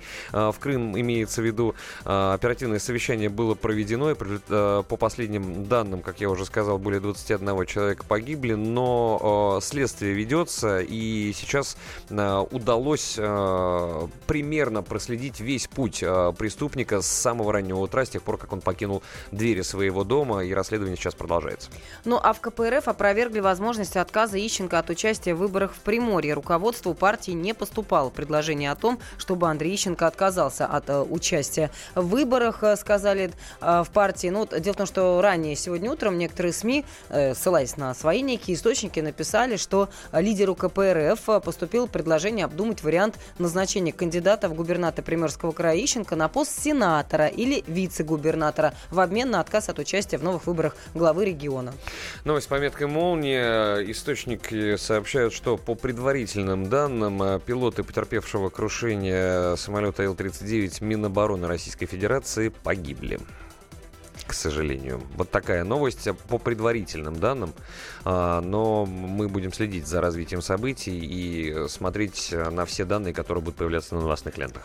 А, Еще э, новости сборщиков российских космических ракет дооборудуют видеорегистраторами. Но это, Но видимо, это для усиления контроля за После производством аварии ракетной с Союзом, техники. да, там была сегодня утром на лентах информация, что нашли предварительных виновников, это сборщики, сейчас с ними работают следователи. Ну, кто конкретно, сколько человек, в чем их вина, пока непонятно. И, видимо, вот как последствие этой новости, да, оборудуют таких э, сотрудников видеорегистраторами. Тем временем суд перенес на 22 октября заседание по делу о госизмене против э, Януковича. Вы понимаете, о ком идет речь, да? Ранее суд рассчитывал 23 октября заслушать обращение экс-президента Украины с последним словом. И э, для туристов э, клиенты одного из юрлиц, прекратившего деятельность туроператора ООО «Ростур», не получат компенсации за аннулированные туры.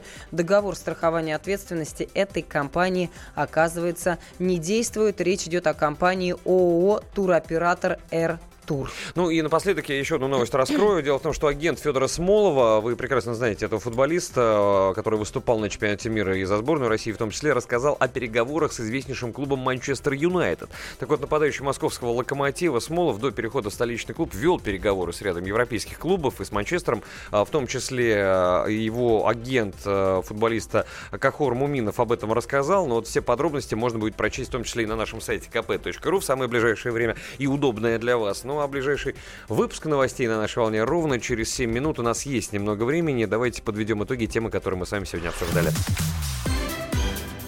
Давайте обсудим.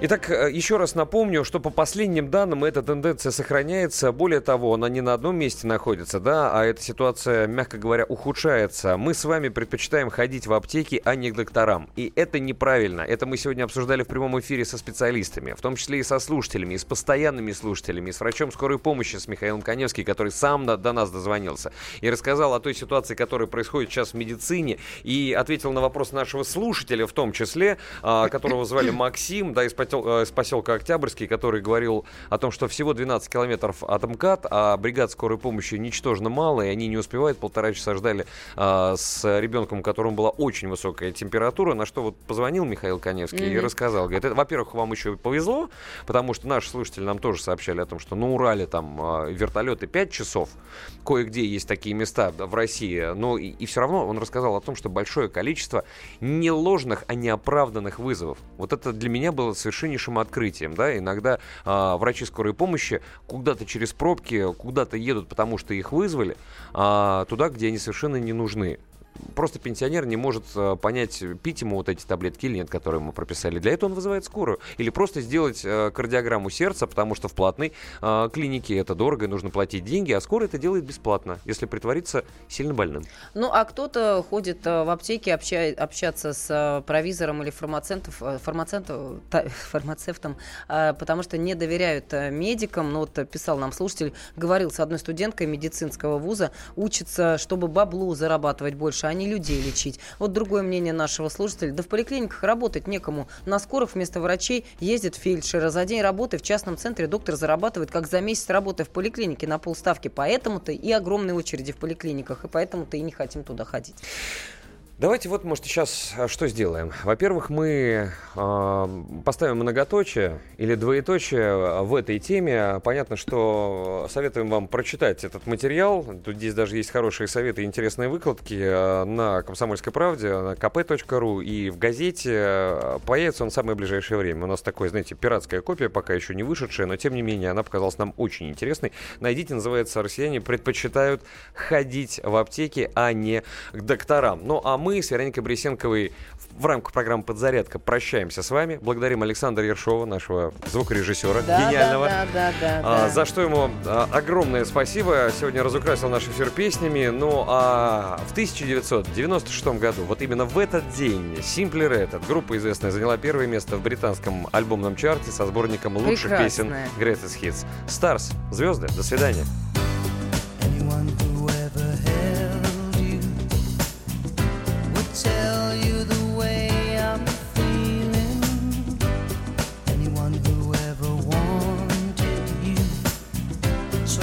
tell you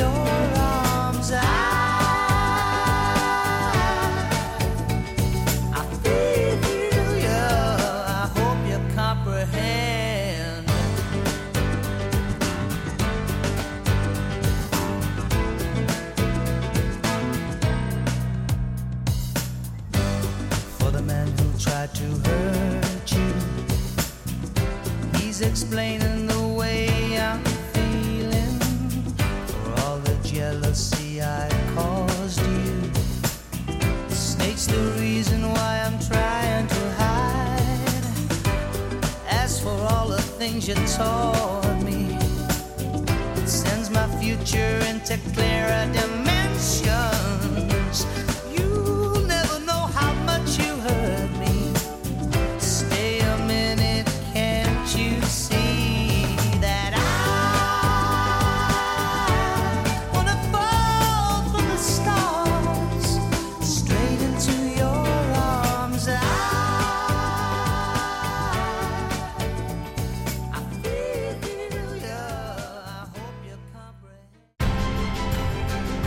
Будьте всегда в курсе событий.